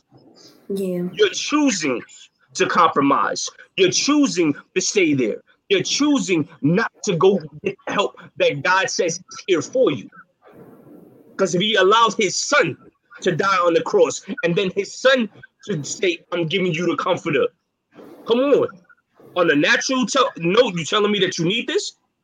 No, tap into the Spirit because I think you said it earlier on one of your own um, posts. You said we're, we're spirits having an earthly experience. Yeah, that's true. People forget about that equation. They forget about the fact that we were first spirit before we were natural. So there's no way I'm gonna live my whole life as a Christian man relying on a natural medication when God says I'm spirit first. Wow. Wow. Seek thee first the kingdom of God and all his righteousness, and everything else shall be added on to you. So being added onto you includes that healing. Wow. What were you going to say, Tasha? Yeah, when you were speaking earlier, um, can you hear me? It's like some interference. Oh, no. The blood of Jesus. the enemy don't want this to get out. But when you were talking about, I, I, love the way this conversation is flowing because we're kind of now going into how perhaps the prophetic can really aid in the healing process. And when you were talking about um, uh, the pharmacy and medicines, the in the Greek, the ancient Greek word, the root word for pharmacy is witchcraft. That's Whoa, the original meaning of it. You so, minister. so what we need to identify is this. I have a little bit of a different perspective when it comes to medications and things like that because when you've seen mental health concerns up close it provides a, a greater uh, level of sensitivity when the topic comes up. And so one of the things that i do want to say i do believe that medicine can be a form of healing. Now the now the question is this. Some of these issues were born in the spirit where some of these issues, it might be a natural problem. It might be a chemical imbalance. It might be a traumatic experience. It might be something there. But I think what we need to kind of figure out, like I said, where the prophetic step in and figure out what's the root of the issue. Because mm-hmm. really what the problem is, is the dependence of the medicine. Mm-hmm. And so what you were saying, Prophet, saying how that it's a substitute that you're relying on it. I think that's when it start it can become an issue. But I do believe that medicine can be a method into which God can heal. But the question is to heal, not to suppress. Right. Most of these medications are just meant to suppress. It's not meant to mm-hmm. really deal with the problem. And so I just wanted to kind of back in when you were talking about, you know, um, pharmacy and medicine and all that earlier. Then also too, I think also um, figuring out the origin of a problem. Prophet, you were talking about Joseph earlier. Yes. And one of the things that I love about Joseph's story is that it really what the issue with him and his brothers it, it was about joseph but it wasn't about joseph we have to go back a little bit further and we have to talk about the origin of what the real beef was about and it was the brothers watching their mother leah be unloved that's what the real issue was yes. and that we already knew joseph was a favorite but the real issue was he didn't want your mama. He wanted the other one. And the one he really wanted could only produce two and lost her life in the process. Yeah. And so to understand the origin of the problem, we can kind of see that the outcome, if Joseph had not been taken out of that environment, that seed would have gotten on the inside of him and he would have walked with self sabotage. Because let's mm. be hmm. real, in Come the on, situations that he walked through, to find yourself in prison and in prison falsely accused of something where everybody knows you didn't do it. Because let's be real, if a man, if, if Pharaoh, if he found somebody who even dared laid his eye or finger on his wife, the penalty is death, not prison. So there has to be even a part of Pharaoh who knew Joseph probably is innocent, but because this looks messy, I need to do something about it. Yeah, and so if he, he could have looked at it like this was unfair, this is wrong. Yet again, I'm coming into another situation and the enemy's setting me up. And it's not even really again about him. But if he would have stayed at his father's house, if he would stay just a little bit longer, he could have slept with Potiphar's wife. And guess what? Nobody would have known. Because for her to make a bold move like that, it wasn't the first time. She knew what she was mm-hmm. doing. She was a pro at this. And Yeah, he could have done it because you could have gone through life not having the comfort that you wanted, having your brothers reject you. You don't have the, and we already know we start getting into mommy issues, not even really having a mother and being mothered. Joseph could have taken the compromise route, but thank God that he was in prison, that he was around hard criminals, that he was around people that he was like, I'm sure he was like, how did I get here? Because it set him up to be in a leadership role and position where he knew how to be sensitive to the needs of the people, that he knew how to interpret the things that God would show him, because he came from a long way from being a 17 year old boy who just knew how to dream and didn't say the right things at the right time. And it caused envy and jealousy and hatred. And so I love the fact that we're talking about how the prophetic can really aid in the healing because um, what you were saying earlier, being able to deliver a word exactly how you hear. One of the things that have probably ministered to me in my life so much was when I was going through the counseling process. I'll be honest with you, I did not trust my counselor.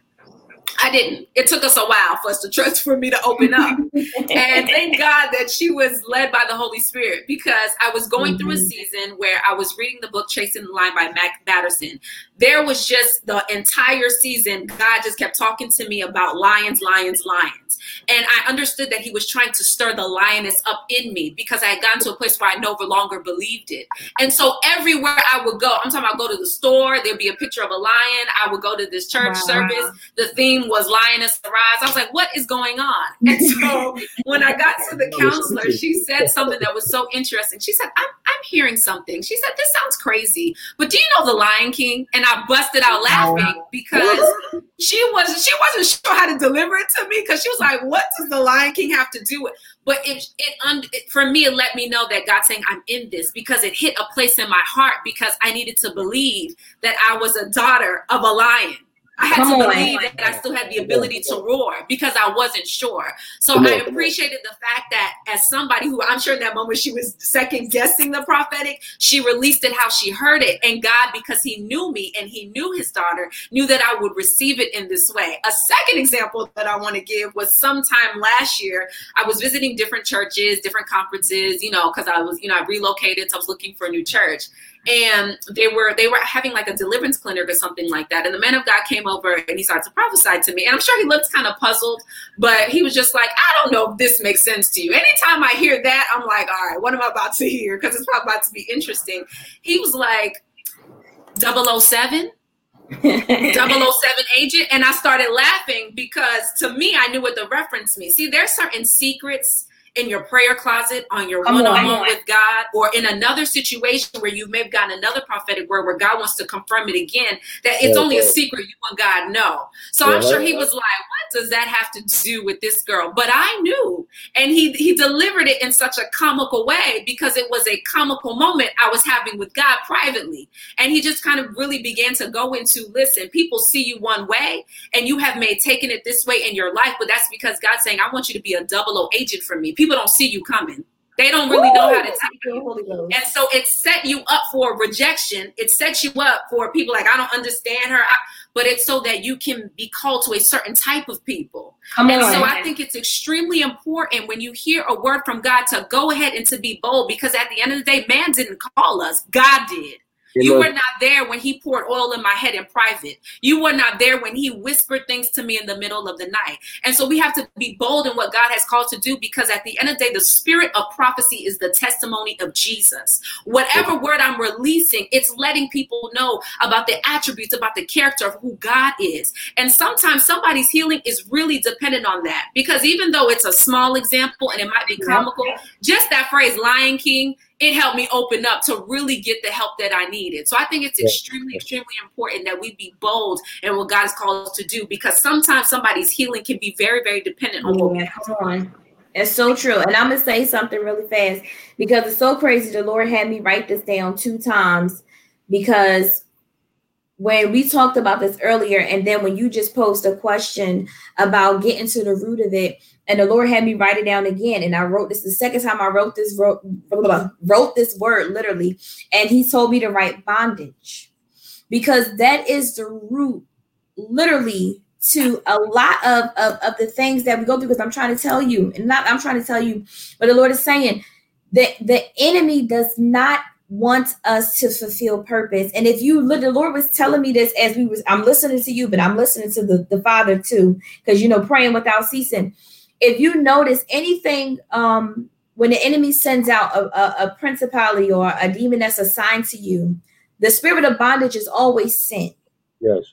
Because he wants to keep you in bondage. He wants to keep you there. So if we send out perversion, you're going to always find bondage. You know why? Because it's, it's hard. That's why it's so hard to get out of any anything that you're in because the spirit of bondage is always present.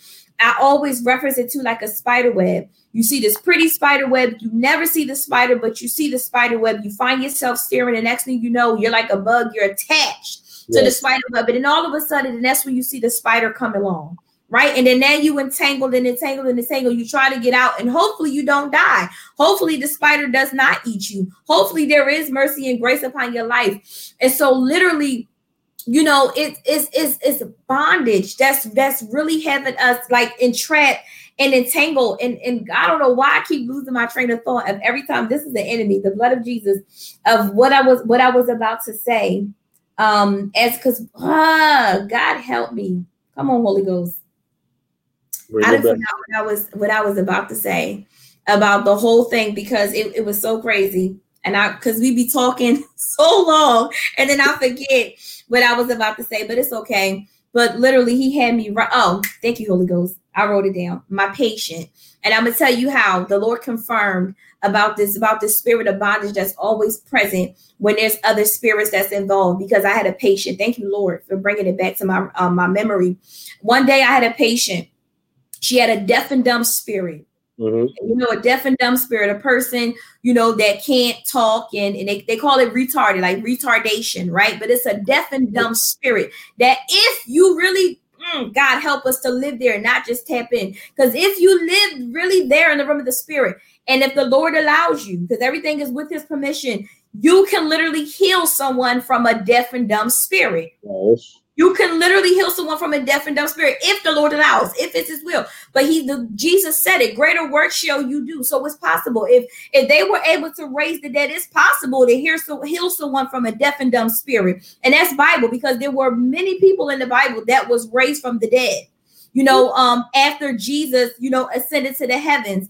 And there's so many stories in the New Testament, especially in Acts and going down where people were raised from the dead. And so literally I had a patient and the patient had a deaf and dumb spirit. And this is when the Lord was, I was like in training, training grounds where the Lord was really teaching me to be quiet, to train my spirit man to be quiet so that I can really hear him and not hear my thoughts. Because you know, when you first start off, you know, with the prophetic, you learn the different voices the voice of the Lord, the voice of yourself, and the voice of the enemy. And the Lord was really trying to fine tune my hearing. And I remember the patient came in and she was on a stretcher. I didn't know that she was that she was even had a like she even had a deaf and dumb spirit. So I'm doing her vitals and everything, and I asked her which arm, you know, can I do, you know, for her blood pressure because a lot of people, you know, they have like mastectomies, like patients that had breast cancer before, you can't do blood pressures on his arm, or people that have lymph nodes removed, you can't do blood pressures on them. So I'm in a habit of asking people, what arm can I do?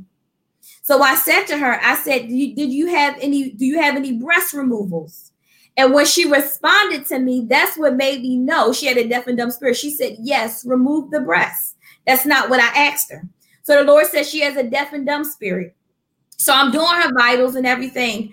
The Lord says to me, Place your hand on her leg. I didn't say anything to her. I didn't pray out loud. I didn't do, oh, no, no, no, my seat. I didn't do none of that. I just touched her. And the Lord said to pray. I didn't pray out loud. I'm praying though without ceasing. I'm praying to the Father. This lady had a deaf and dumb spirit. When I lifted my hand off of her, she said, my she said my she said my uh my my catholic is burning that's what she said and i said your catholic is burning i thought she was trying to say her catheter was burning because she had a catheter in and anybody, and you know about a catheters when you have like, you know, tubing in, in your private area that you have to go to the bathroom from because you can't go to the bathroom, you can't stand up to go on your own, or either your, your body basically will go to the bathroom and you won't know. Right. And because she had a deaf and dumb spirit, she wouldn't know that she had to go to the bathroom. She couldn't say it. She said to me, my Catholic is burning. So I'm talking to her, trying to ask her questions, trying to figure out did they not change her catheter because she was in a nursing home. I'm trying. She said no, right here is burning. She pointed to the spot that I touched her leg.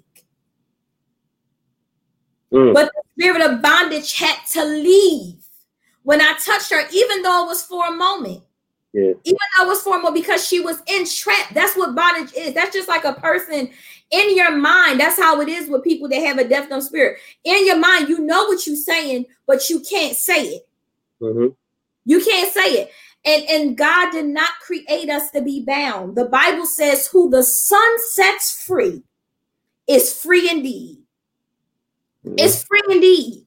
And so it could have been a situation where, you know, maybe that, that was her test. She had to go through that. Will she ever come out? I don't know. I don't know. You know, I don't know the end story or the backstory. Only God's wisdom is, is infinite. We don't know everything. But the point of the matter is, you know, and God, I hear you so good. This is why it's so important, though, too, for intercessors to rise up because, like how you said, Tasha, people don't understand how important it may be for someone to release that small word. Mm-hmm. And that's really what the intercessor job is too at the same time. Being in the right place at the right time, meaning time, and then the right place at the right time, meaning position and posture because things change. When you truly carry glory, things change. Things should change. When you truly have the Holy Ghost in you, when you truly walk into things or try to, we strive to, to walk into things that God is calling us to do, things should change. The blind should be able to see. People should be standing up, walking. This stuff is not foreign. You know, it's only foreign to people that's little. God, I hear you so good. That's little and think little. And that ain't never really had no encounters because you know why? People lack relationship. Mm-hmm. Even in my time of, of going in Islam, I'll never forget it because the Lord trained me early to, to really be a person to be postured in prayer, even though I wasn't praying the same way, but I was always praying to the Father. Even though in Arabic it, it was Allah, but in, in English it still means God. It wasn't a different God. And so literally, I remember I lost a job. I didn't have any money. I just moved out of, of, of being in an abusive relationship well, it was like an, a marriage, an Islamic marriage. I just got out of that. The Lord blessed me to get a house literally in a week off of a one paycheck. And I remember I lost my job like two weeks later. And I said, God, I don't know how I'm going to continue to pay this rent here in this house, literally. I don't know how. But guess what? The Lord had introduced me to more prayers in Islam. It was like extra prayers that you could pray, right? And so, because I was always a person like, you know, I'm, I'm so used to seeing God show up, even though I wasn't in in Christianity, I was in something else. But I, like I said, I had a relationship with God. I remember I prayed and I was praying for this money that God would give me this money for this rent. And by the time that I salamed out, which is when you just give the greeting and you get out of the prayer, my phone rang and it rang for the amount of money that I just prayed for. This type of things is what cause people to have relationship. It's the it's the encounters. People don't have encounters anymore because people are really not hungry. And I'm not saying I'm talking to the people that's listening, and I'm not talking at people, but a lot of people are not hungry. This is why people are still not healed.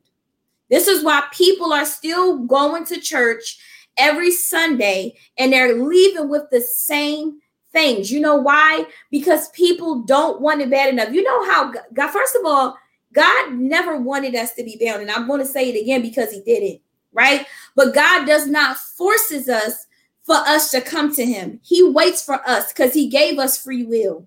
Mm-hmm. And all the Lord wants is for us to say, God, fix it. And as soon as he say fix it, the Lord says, I was just waiting for you to just say, and I was ready to, I'm ready to run in. Literally, the Lord healed me from alcohol overnight. Overnight, overnight. I wasn't a drunk, but I like to drink. Literally. This was what what last summer. Come on. Last summer, before I really started taking my call seriously, I was say having a drink once in a while. You know, people say having a good time. When I decided I said, God, I don't want to drink no more. Literally, the Lord did it in 24 hours. No desire. And I was a person I would come home and drink wine daily, daily, daily, or even an alcoholic beverage daily. Come on, I'm being transparent because I, I got my freedom and I'm going to keep getting it. Liberty. Come on. Yes, Lord. But literally, God can do it. God is just saying, I'm waiting for you. When I wanted to be healed, when I realized when the Lord showed me to me, and that's the thing too, people are afraid to see themselves. People are afraid to see themselves because you know, and the devil don't want you to see yourself either, because that's what that spirit of bondage is. He want to keep you. So the longer he can keep your eyes shielded from you seeing who you really are and your ears guarded from you hearing who you really are, he can keep you. And so literally people have to get to the point where they say, God, show me to me first. I don't need a prophet or apostle or a person to come and tell me. You show me. He'll do it. When I when the Lord showed me that I suffered with abandonment and rejection and where it even came from, I said, Lord, and I learned it like how you said, Tasha, through a YouTube video. I was watching a sermon the sermon just popped up. I didn't even type in anything. It just popped up literally. I watched it, I took notes, and literally I did a fast for three days. And I got on my face, like Prophet David said, for those three days, every night. And I said, God, I need you to heal me because I don't want to feel like I have I need somebody. Yeah. I don't want to have to feel like I gotta be in a relationship. I gotta be married. Now I know what the Bible says that He didn't He created us in pairs. I'm not against that. But I had to get to a point where I say, God, if this marriage don't work out, I'm gonna be okay. Mm-hmm. I know that you complete me. You know, if the relationship don't work out, I'm going to be okay by myself. I had to be okay with being alone. I suffered with that for years. That was bondage. In addition to whatever uh, abandonment and rejection, and everything else. It was bondage, though, to the point that if in my mind I feel like I need to be married, I need a man, I can't be by myself, I can't sleep in the house by myself. That's bondage. Mm-hmm. That's bondage. In addition to everything else that was there, that was bondage. And so, literally, we as Christians, we have because the thing is, God, I hear you so good. We will never be effective in ministry. I don't care what God called you to be. I don't care what God called you to be. We will never be effective if we don't get the healing that we need. Too many of us are bleeding on people. I'm so tired of seeing people saying, Here, place this towel between. No, why you got to place a towel between me and you? Don't touch me if your hands ain't clean. Come on. What are we doing? If it's to that point that you got to say, place a towel or hey, you come here and touch her belly. No, then sit down. Get your healing that you need. Amen. Get the healing that you need. You don't feel like, oh, well, if, if I'm not there, the church won't stand. No, God will send another vessel. Come on here. Mm-hmm. He will send somebody. Will. If you love the Lord that much, you will say, God, send somebody. Yes. Send somebody that can pick up the mantle until I get the healing and deliverance that I need. We have to be okay with sitting ourselves down. That's Many of us don't want to sit ourselves down. Mm-hmm. We want to keep standing up, keep operating dirty, keep operating with our hands bleeding, and we don't get the healing. And what happens? We die early. Yep. We die early because we don't get the healing that we need. We have abused the altar. Can I, can I say something? Go ahead. Go ahead. I think what you just opened up was a big can of worms because I, I I see so many people, prophets, apostles, bishops, pastors, anybody that's in any type of leadership role or a, a, a ministry role in the body of Christ, where they say this right here, or they feel this, because God is still using me, I must be in right standards with Him. My God. And they're not understanding that ministry the Bible says that I give the church apostles and prophets to, to, to bring the people to a place. And I'm paraphrasing, but it's to bring the people into understanding who Jesus was for the for the edifying of the body of Christ, right? So that telling me, that's telling us that my ministry, me being prophet Davi, wasn't for me. Mm-mm. Me being Prophet Davi was for the nations, it was for the people. So God's still using me in ministry. Doesn't mean that Davi is right before God. He'll use what's inside of me and what he birthed me to be or do for the sake of ministry, so somebody else could get their deliverance. But so so so somebody else could get their freedom. I can still stay in bondage. Mm-hmm. We have to be so careful that we understand that just because I'm still operating, it doesn't mean that I'm, my hands are clean, that I'm right before God. I have to take it upon myself, like I was saying earlier, oh, two seconds ago, maturity, and say I have to sit myself down, like you just stated, and allow God to work on me. This way, I can lift up holy hands. This way, I can worship Him in spirit and in truth, and then truly be used as an oracle of God the way I'm supposed to, being pleasing before Him, not just for the people's sake, but for also my my sake. That my works could be accounted for, and then not thrown into the fire. They're not burnt up when my when my work works get judged in the end. There are so many people that I see that think that they're in right standards because they're still operating in ministry, because they're still getting engagements, because they're still getting uh, uh, uh, emails and phone calls off the hook. I need you to minister here, minister here, minister here.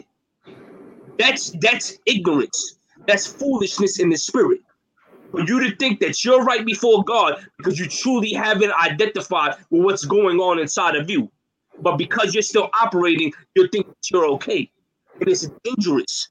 And this is the reason why the body of Christ as a whole suffering the way it is. Yeah. Because when people won't be transparent, yeah, two, they won't look in the mirror. They're scared of what they're going to see.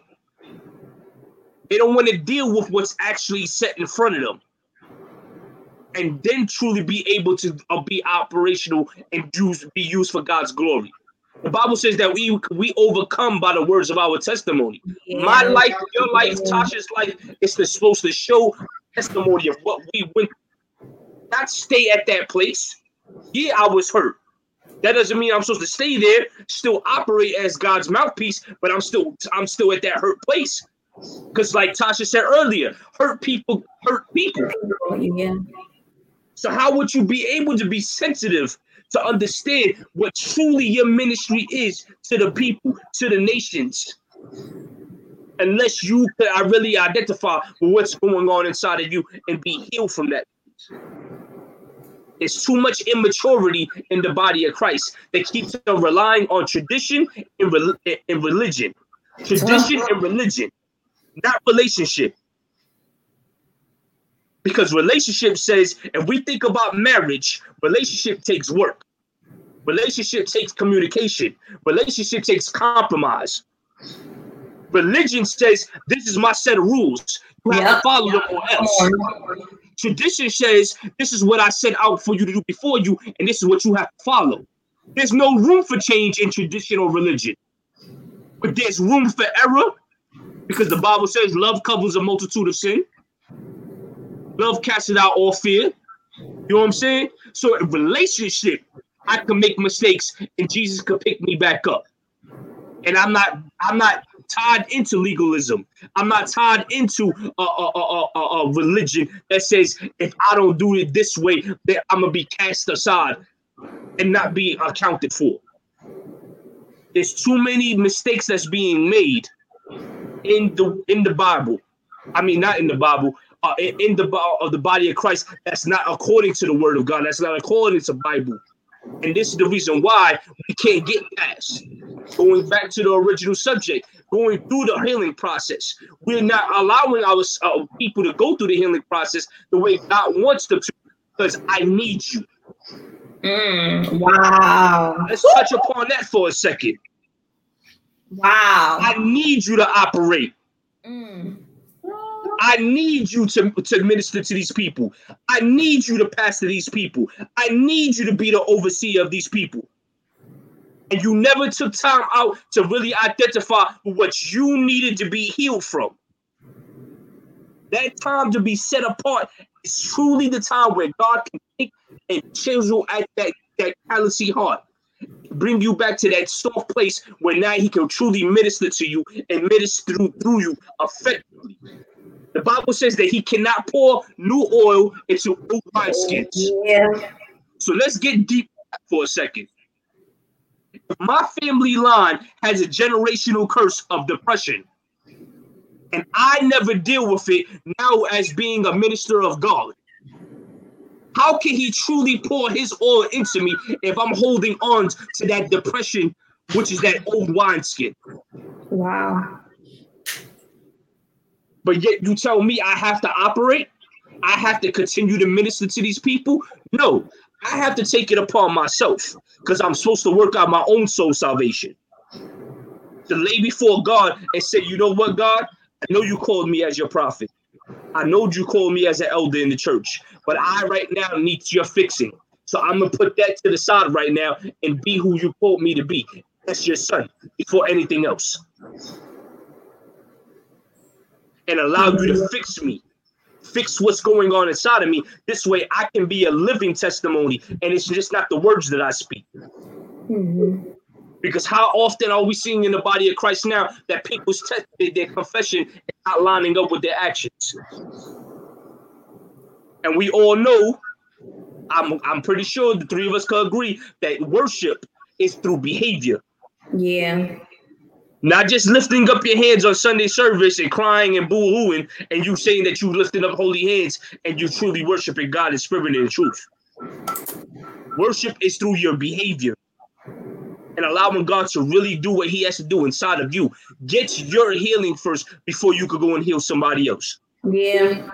Cause oh, you said something so good. Let's stay there for a second. When you just said get your healing first before you truly go and heal somebody else. And that is so true because it goes back to, to what we were talking about earlier.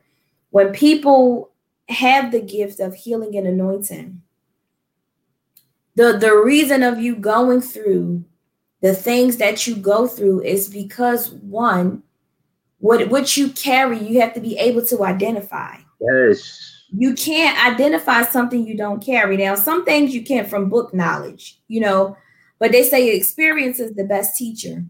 And so literally when you walk in something, God, I thank you. You usually you usually experience, you know, or had experience in whatever it is that you're walking in.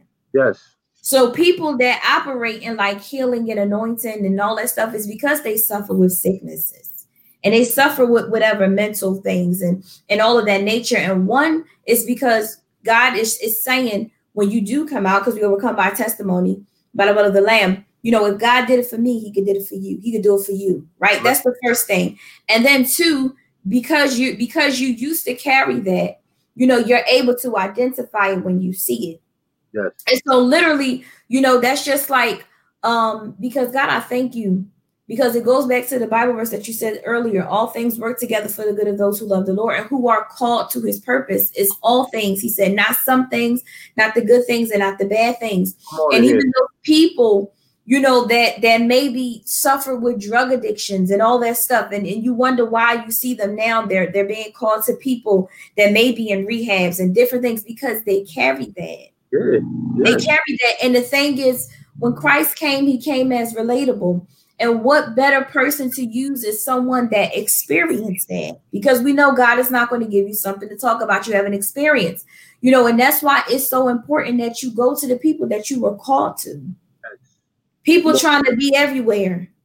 Yep. No, no, you're gonna find the, the most success, and I'm not God, but you'll be from from what I've seen thus far in my life, my short 33 years, you'll find the most success in the areas of things that you experience. So if God called you to go to the women, you know, who maybe had children when they were younger and teenagers, because that's something that you experienced, stay there until he tells you to move Amen.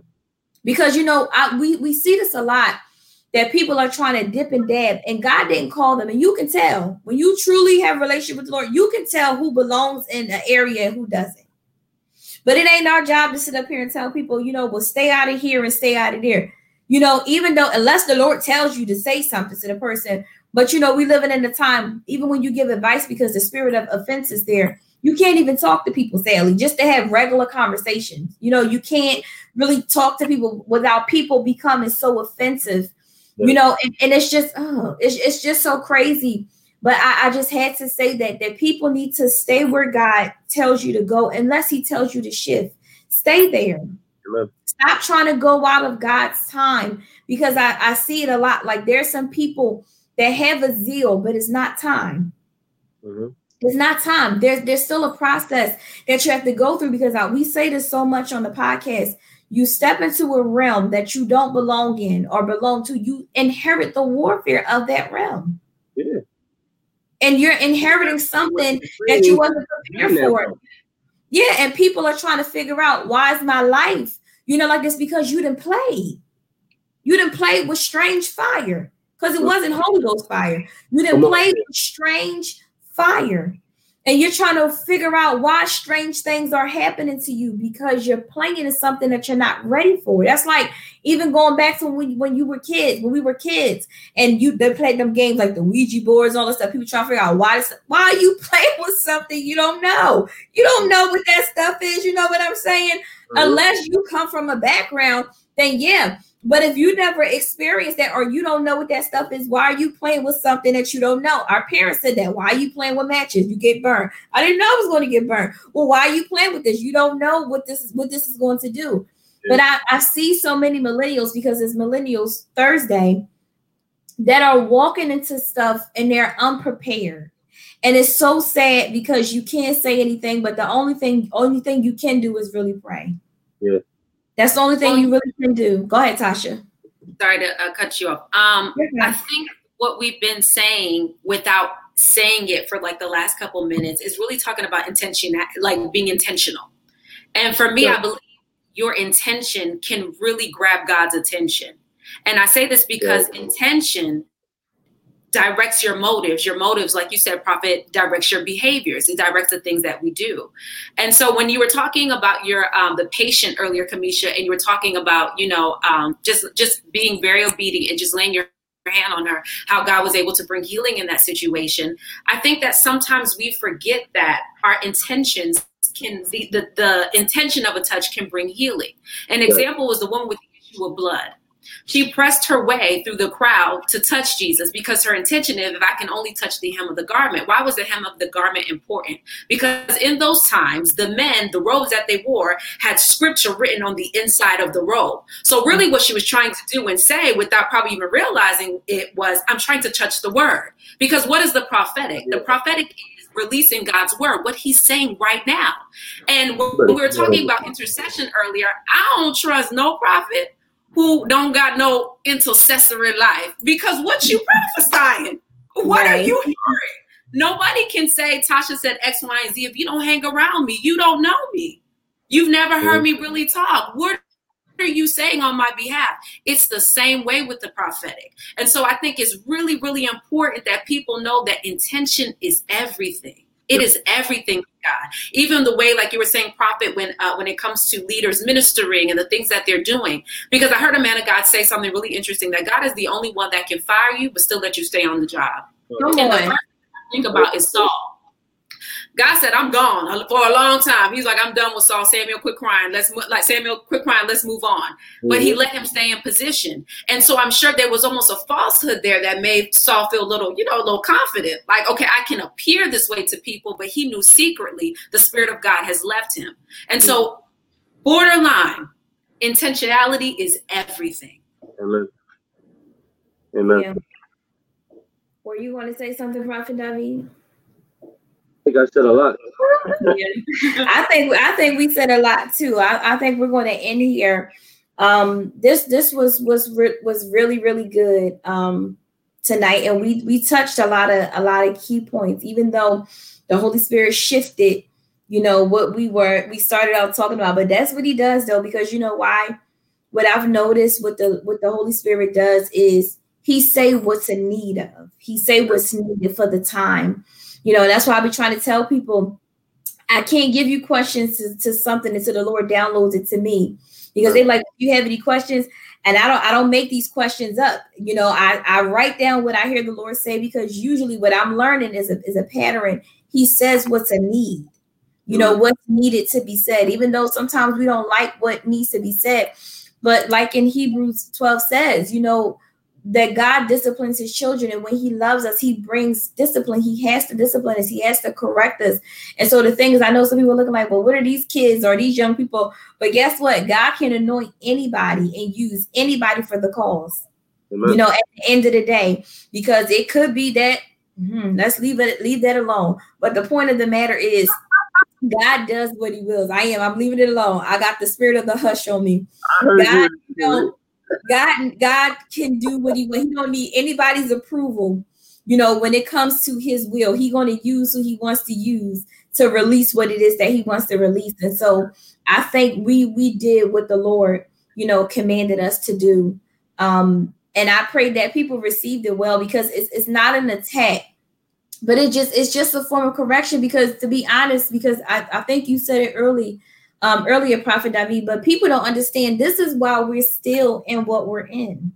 This is why we're still in Corona. This is why we're still in COVID 19. And I know people think that that it's lifted, but it's not. You know, and Tasha was saying earlier before we started the podcast that where she's at in North Carolina, you're in North Carolina, right? That Yeah. it's getting it's spiking up, you know, to the point that they're thinking about shutting back down again. Yeah. You know, and literally, and I was saying to her because my spiritual father, Apostle Ken, said it some time ago, you know, that there's a there's deception in the air. Yeah. And when it started to, to get nice and people thought it was it, it was lifted, he said, Don't go outside, don't rush outside, don't be rushing outside because it's not done yet. You know, and it's so true. And it's it's not the thing, we're not going to focus on the corona because the corona is just a distraction. Yeah. We're going to focus on really what's at hand. What's at hand is the kingdom Amen. the kingdom of god is what is at stake and and what god has been trying to do and i know you guys who are watching and it's not to you but even people that's replaying and the people that's going to replay i know you guys are probably tired of hearing it but i'll never get tired of saying what the lord is saying he wants us to get back to our first obligation a servant Yep. serving him and because we have not mastered that yet, and because we not we haven't even got an inch towards, you know, what it is that God is calling us to do, this is why we're still here. This is why we're still here, and this is why we're still in this state because people truly and I can't say that it's everybody, but we're all we're all one body. So it, it's it's like when one part is is jacked up, you know, the the body's just just like the heart. If the heart is not working right, the body is shut down. The mm-hmm. heart runs the whole body, and so because literally, God, I thank you, and because literally we are the heart of the Father, God, I thank you. This is why literally we we are still here. We're still shut down. We have not activated, you know, what it is that God wants us to activate. I know some people saying I hear it in the realm of the spirit, but I've been praying. You know, I've been I've been doing these calls, I've been doing these Bible study things. And yes, but one person can't do it alone. It's a corporate thing. It's a corporate thing. If somebody is looking, God, I thank you. If somebody is looking for the one person that they think that's going to change it all, baby, no. And God, I hear you because it's an antichrist. If, if somebody does come and think that Uh-huh. they, they can change what's what's going on, no, that's an ant. That's a false god, baby. It, that it, that ain't it. That ain't it. It's a corporate thing. It's not going to be one person that's going to come, you know, was going to say, you know, hey, I have the answer. The Lord spoke to me. No, it ain't that. It ain't it. I'm trying to tell you. That's not it. That's But- not it. And, and take that. What are you gonna say? if we think back to the 50s and the 60s, where we talk about the churches, the, the mothers of Zion, and we talk about the old church, you know what I'm saying, where they really had big uh, uh, uh, uh, conventions and stuff like that. That was a time and era where the body of Christ was able to move corporate, if you will allow me to say so Mhm. now we're at a place prophetically where individuals have to show their relationship towards God. We're never going to get back to a place where everybody that's in the body of Christ is going to come together corporately. Because right now, if you will allow me to speak as a prophet, God is is is is tearing away, he's separating the wheat and the tare. He ministers to both, but he's he's separating because we as individuals during this time of quarantine, during this time of corona, had to show ourselves how we had our relationship with God. It was no longer at a place where we were able to get our Sunday fix because our churches were shut down. We wasn't able to go to church and fake the funk and then live hellish some Monday through Saturday, the way some people were doing. You understand what I'm saying? Mm-hmm. So now we're at a place in the body of Christ where God is waiting for us individually to, to get on our faces, to really show ourselves how much we want Him. There was a time and a place where us corporately were able to attack heaven and bombard heaven and really try to go in corporately. But now we're at a place where we have to individually show ourselves because God says that there will be a remnant. If God said that this was going to happen, everything that's happening right now was written in the book of Revelations. So if God already pronounced this and gave it to us prophetically and said it was going to happen, it had to happen. So us now understanding that fact, it no longer be at a mindset while I'm waiting for the body of Christ as a whole to get themselves together. Mm-hmm. I have to connect with those that are striving to be the remnant, just like I'm trying to be the remnant. To push past what I'm seeing in front of me right now and really dive into God the way we're supposed to dive into God. Because people still want to go back to the way things used to be. Yeah. People are waiting for us to go back to church, be able to worship and, and, and praise and flop around. And, and, and, no offense to anybody, but I, I, I have to speak this boldly because there's so many people that are trying to rush back to get into the church place, but God called us the church. Mm-hmm. Jesus is not coming back for your church building. He's not coming back for that address. He's coming back for his bride, which is supposed to be you and I. And there's too many people that are trying to rush whatever God is doing during this time right now to try to get back into the church building because they want things to go back the way they used to be. And God says that, I'm pretty sure y'all been hearing this in your ministry ministries for the past few years. Church is not going to be as usual anymore. Yeah. So that's letting me know that God is not allowing things to happen the way they used to be. So it's going to take a people that are going to actually chase after God's coattail, just like the woman with the issue of blood, and want to get that close where we can touch Jesus. It's no longer trying to play him from a distance and just waiting for the MC to stand up there and tell us to lift our hands and give God praise and then wait for the preacher to come up and give us a nice word that's going to tickle us. And we got our fix for the rest of the week.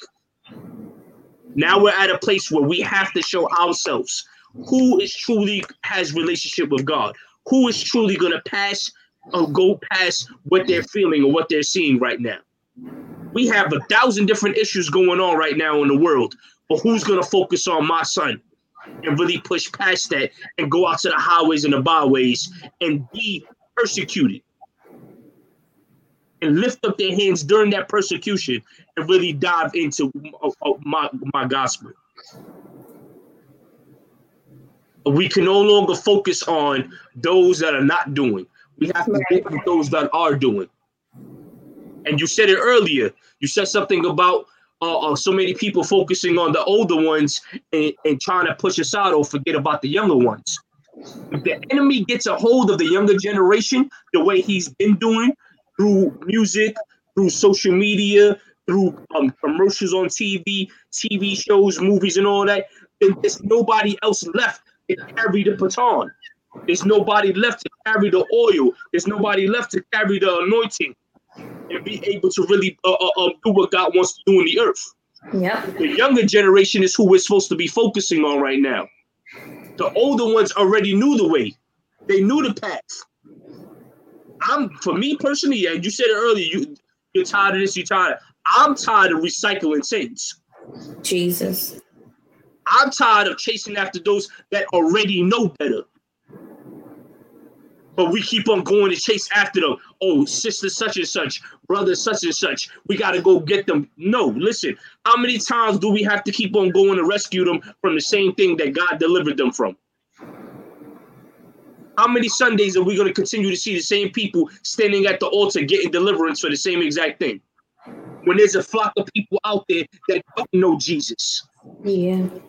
When there's a whole there's a whole nation of people out there that don't know his love the way you and I know it. But we're so consumed with trying to recycle saints with that we're not going out to the highways and byways and collecting those people and allowing them to be ignited and to really move in their purpose and identity in God.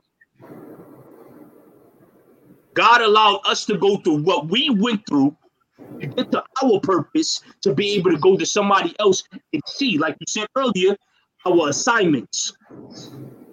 I'm realizing now that me being behind the pulpit with a three-piece suit on and looking nice and covering up my tattoos and taking off my earrings every time I preach wasn't me, sis.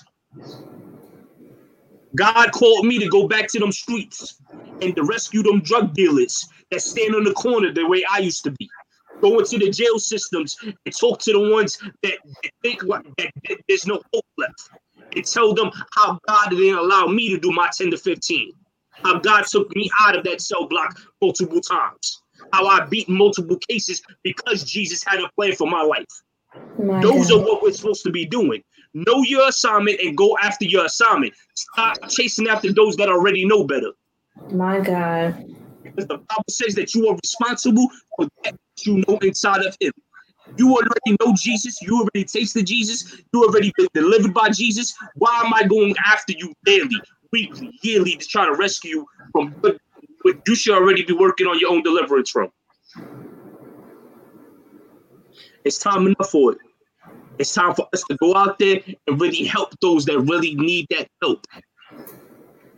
Because there's some, and I say, and I can speak of this personally. I know several people that right now that didn't grow up in church, that didn't truly get uh, uh, on their pathway towards Jesus, but are already experiencing that church hurt Wow. because they came to a place looking for hope, looking for love, looking for acceptance. Because they know that Jesus, the, the, the Bible says, and loving kindness I draw thee. They were looking for that. But because of God's people saying that you didn't look like us, you didn't move like us, you didn't think like us, we pushed you back out to the street. Wow. Those are some people that we should be going after. Those are the people that we should be helping through their process of church hurt. Mm-hmm. Not those that want to keep on playing hopscotch. One year I want to serve God, next year I don't.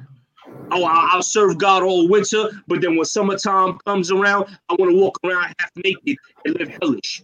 No, no, I'm sorry. There's people out there that do not know Christ. And I thank God that I went through my my my hurtful experience. That I got introduced to a young lady that wanted to be with somebody from the street that was used as an oracle to rescue me, to introduce me to Jesus. And then when her assignment was up, God allowed that church hurt. So now I can be who I am now. Because if it wasn't for her, I wouldn't know Christ. I was raised Catholic. I was raised by a bunch of witches and warlocks. All I knew was idolatry. All I knew was recipes and, and- and conjuring up stuff. That's all I knew. I didn't know that me get, seeing these spirits in the middle of the night, demons torturing me every night, was supposed to do that. I had power to be able to cast them away. I thought I was gonna have to deal with that for the rest of my life. But there's people out there that are dealing with this and that truly need us to move towards them in our assignments and stop chasing after those that truly don't want God.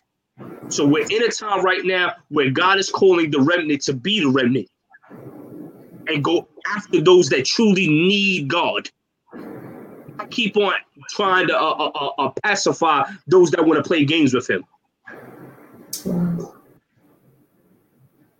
That's all I'm gonna say about that. Wow. We go in here because the spirit lifts. Ain't gonna add to it. Amen. So that was good, you guys. Um, I thank you guys again for for coming on here and just indulging in this dialogue that was needed and was important. Um, I thank the viewers as well for listening, sharing, and staying in for this time. We went way over our time. We're never usually this long, but lately we have been actually going up to the two hour mark, but we won't be doing that weekly. Um, so I thank you guys for your patience. Um, and just tuning in. And you guys were just tuned into the Dope Girlz Pray podcast. I'm your host, Kamisha H. And you guys were just listening. We had our first guest, guest Mr. Keith Carter, um, and then Prophet David and Minister Tasha. We'll see you guys next time. God bless.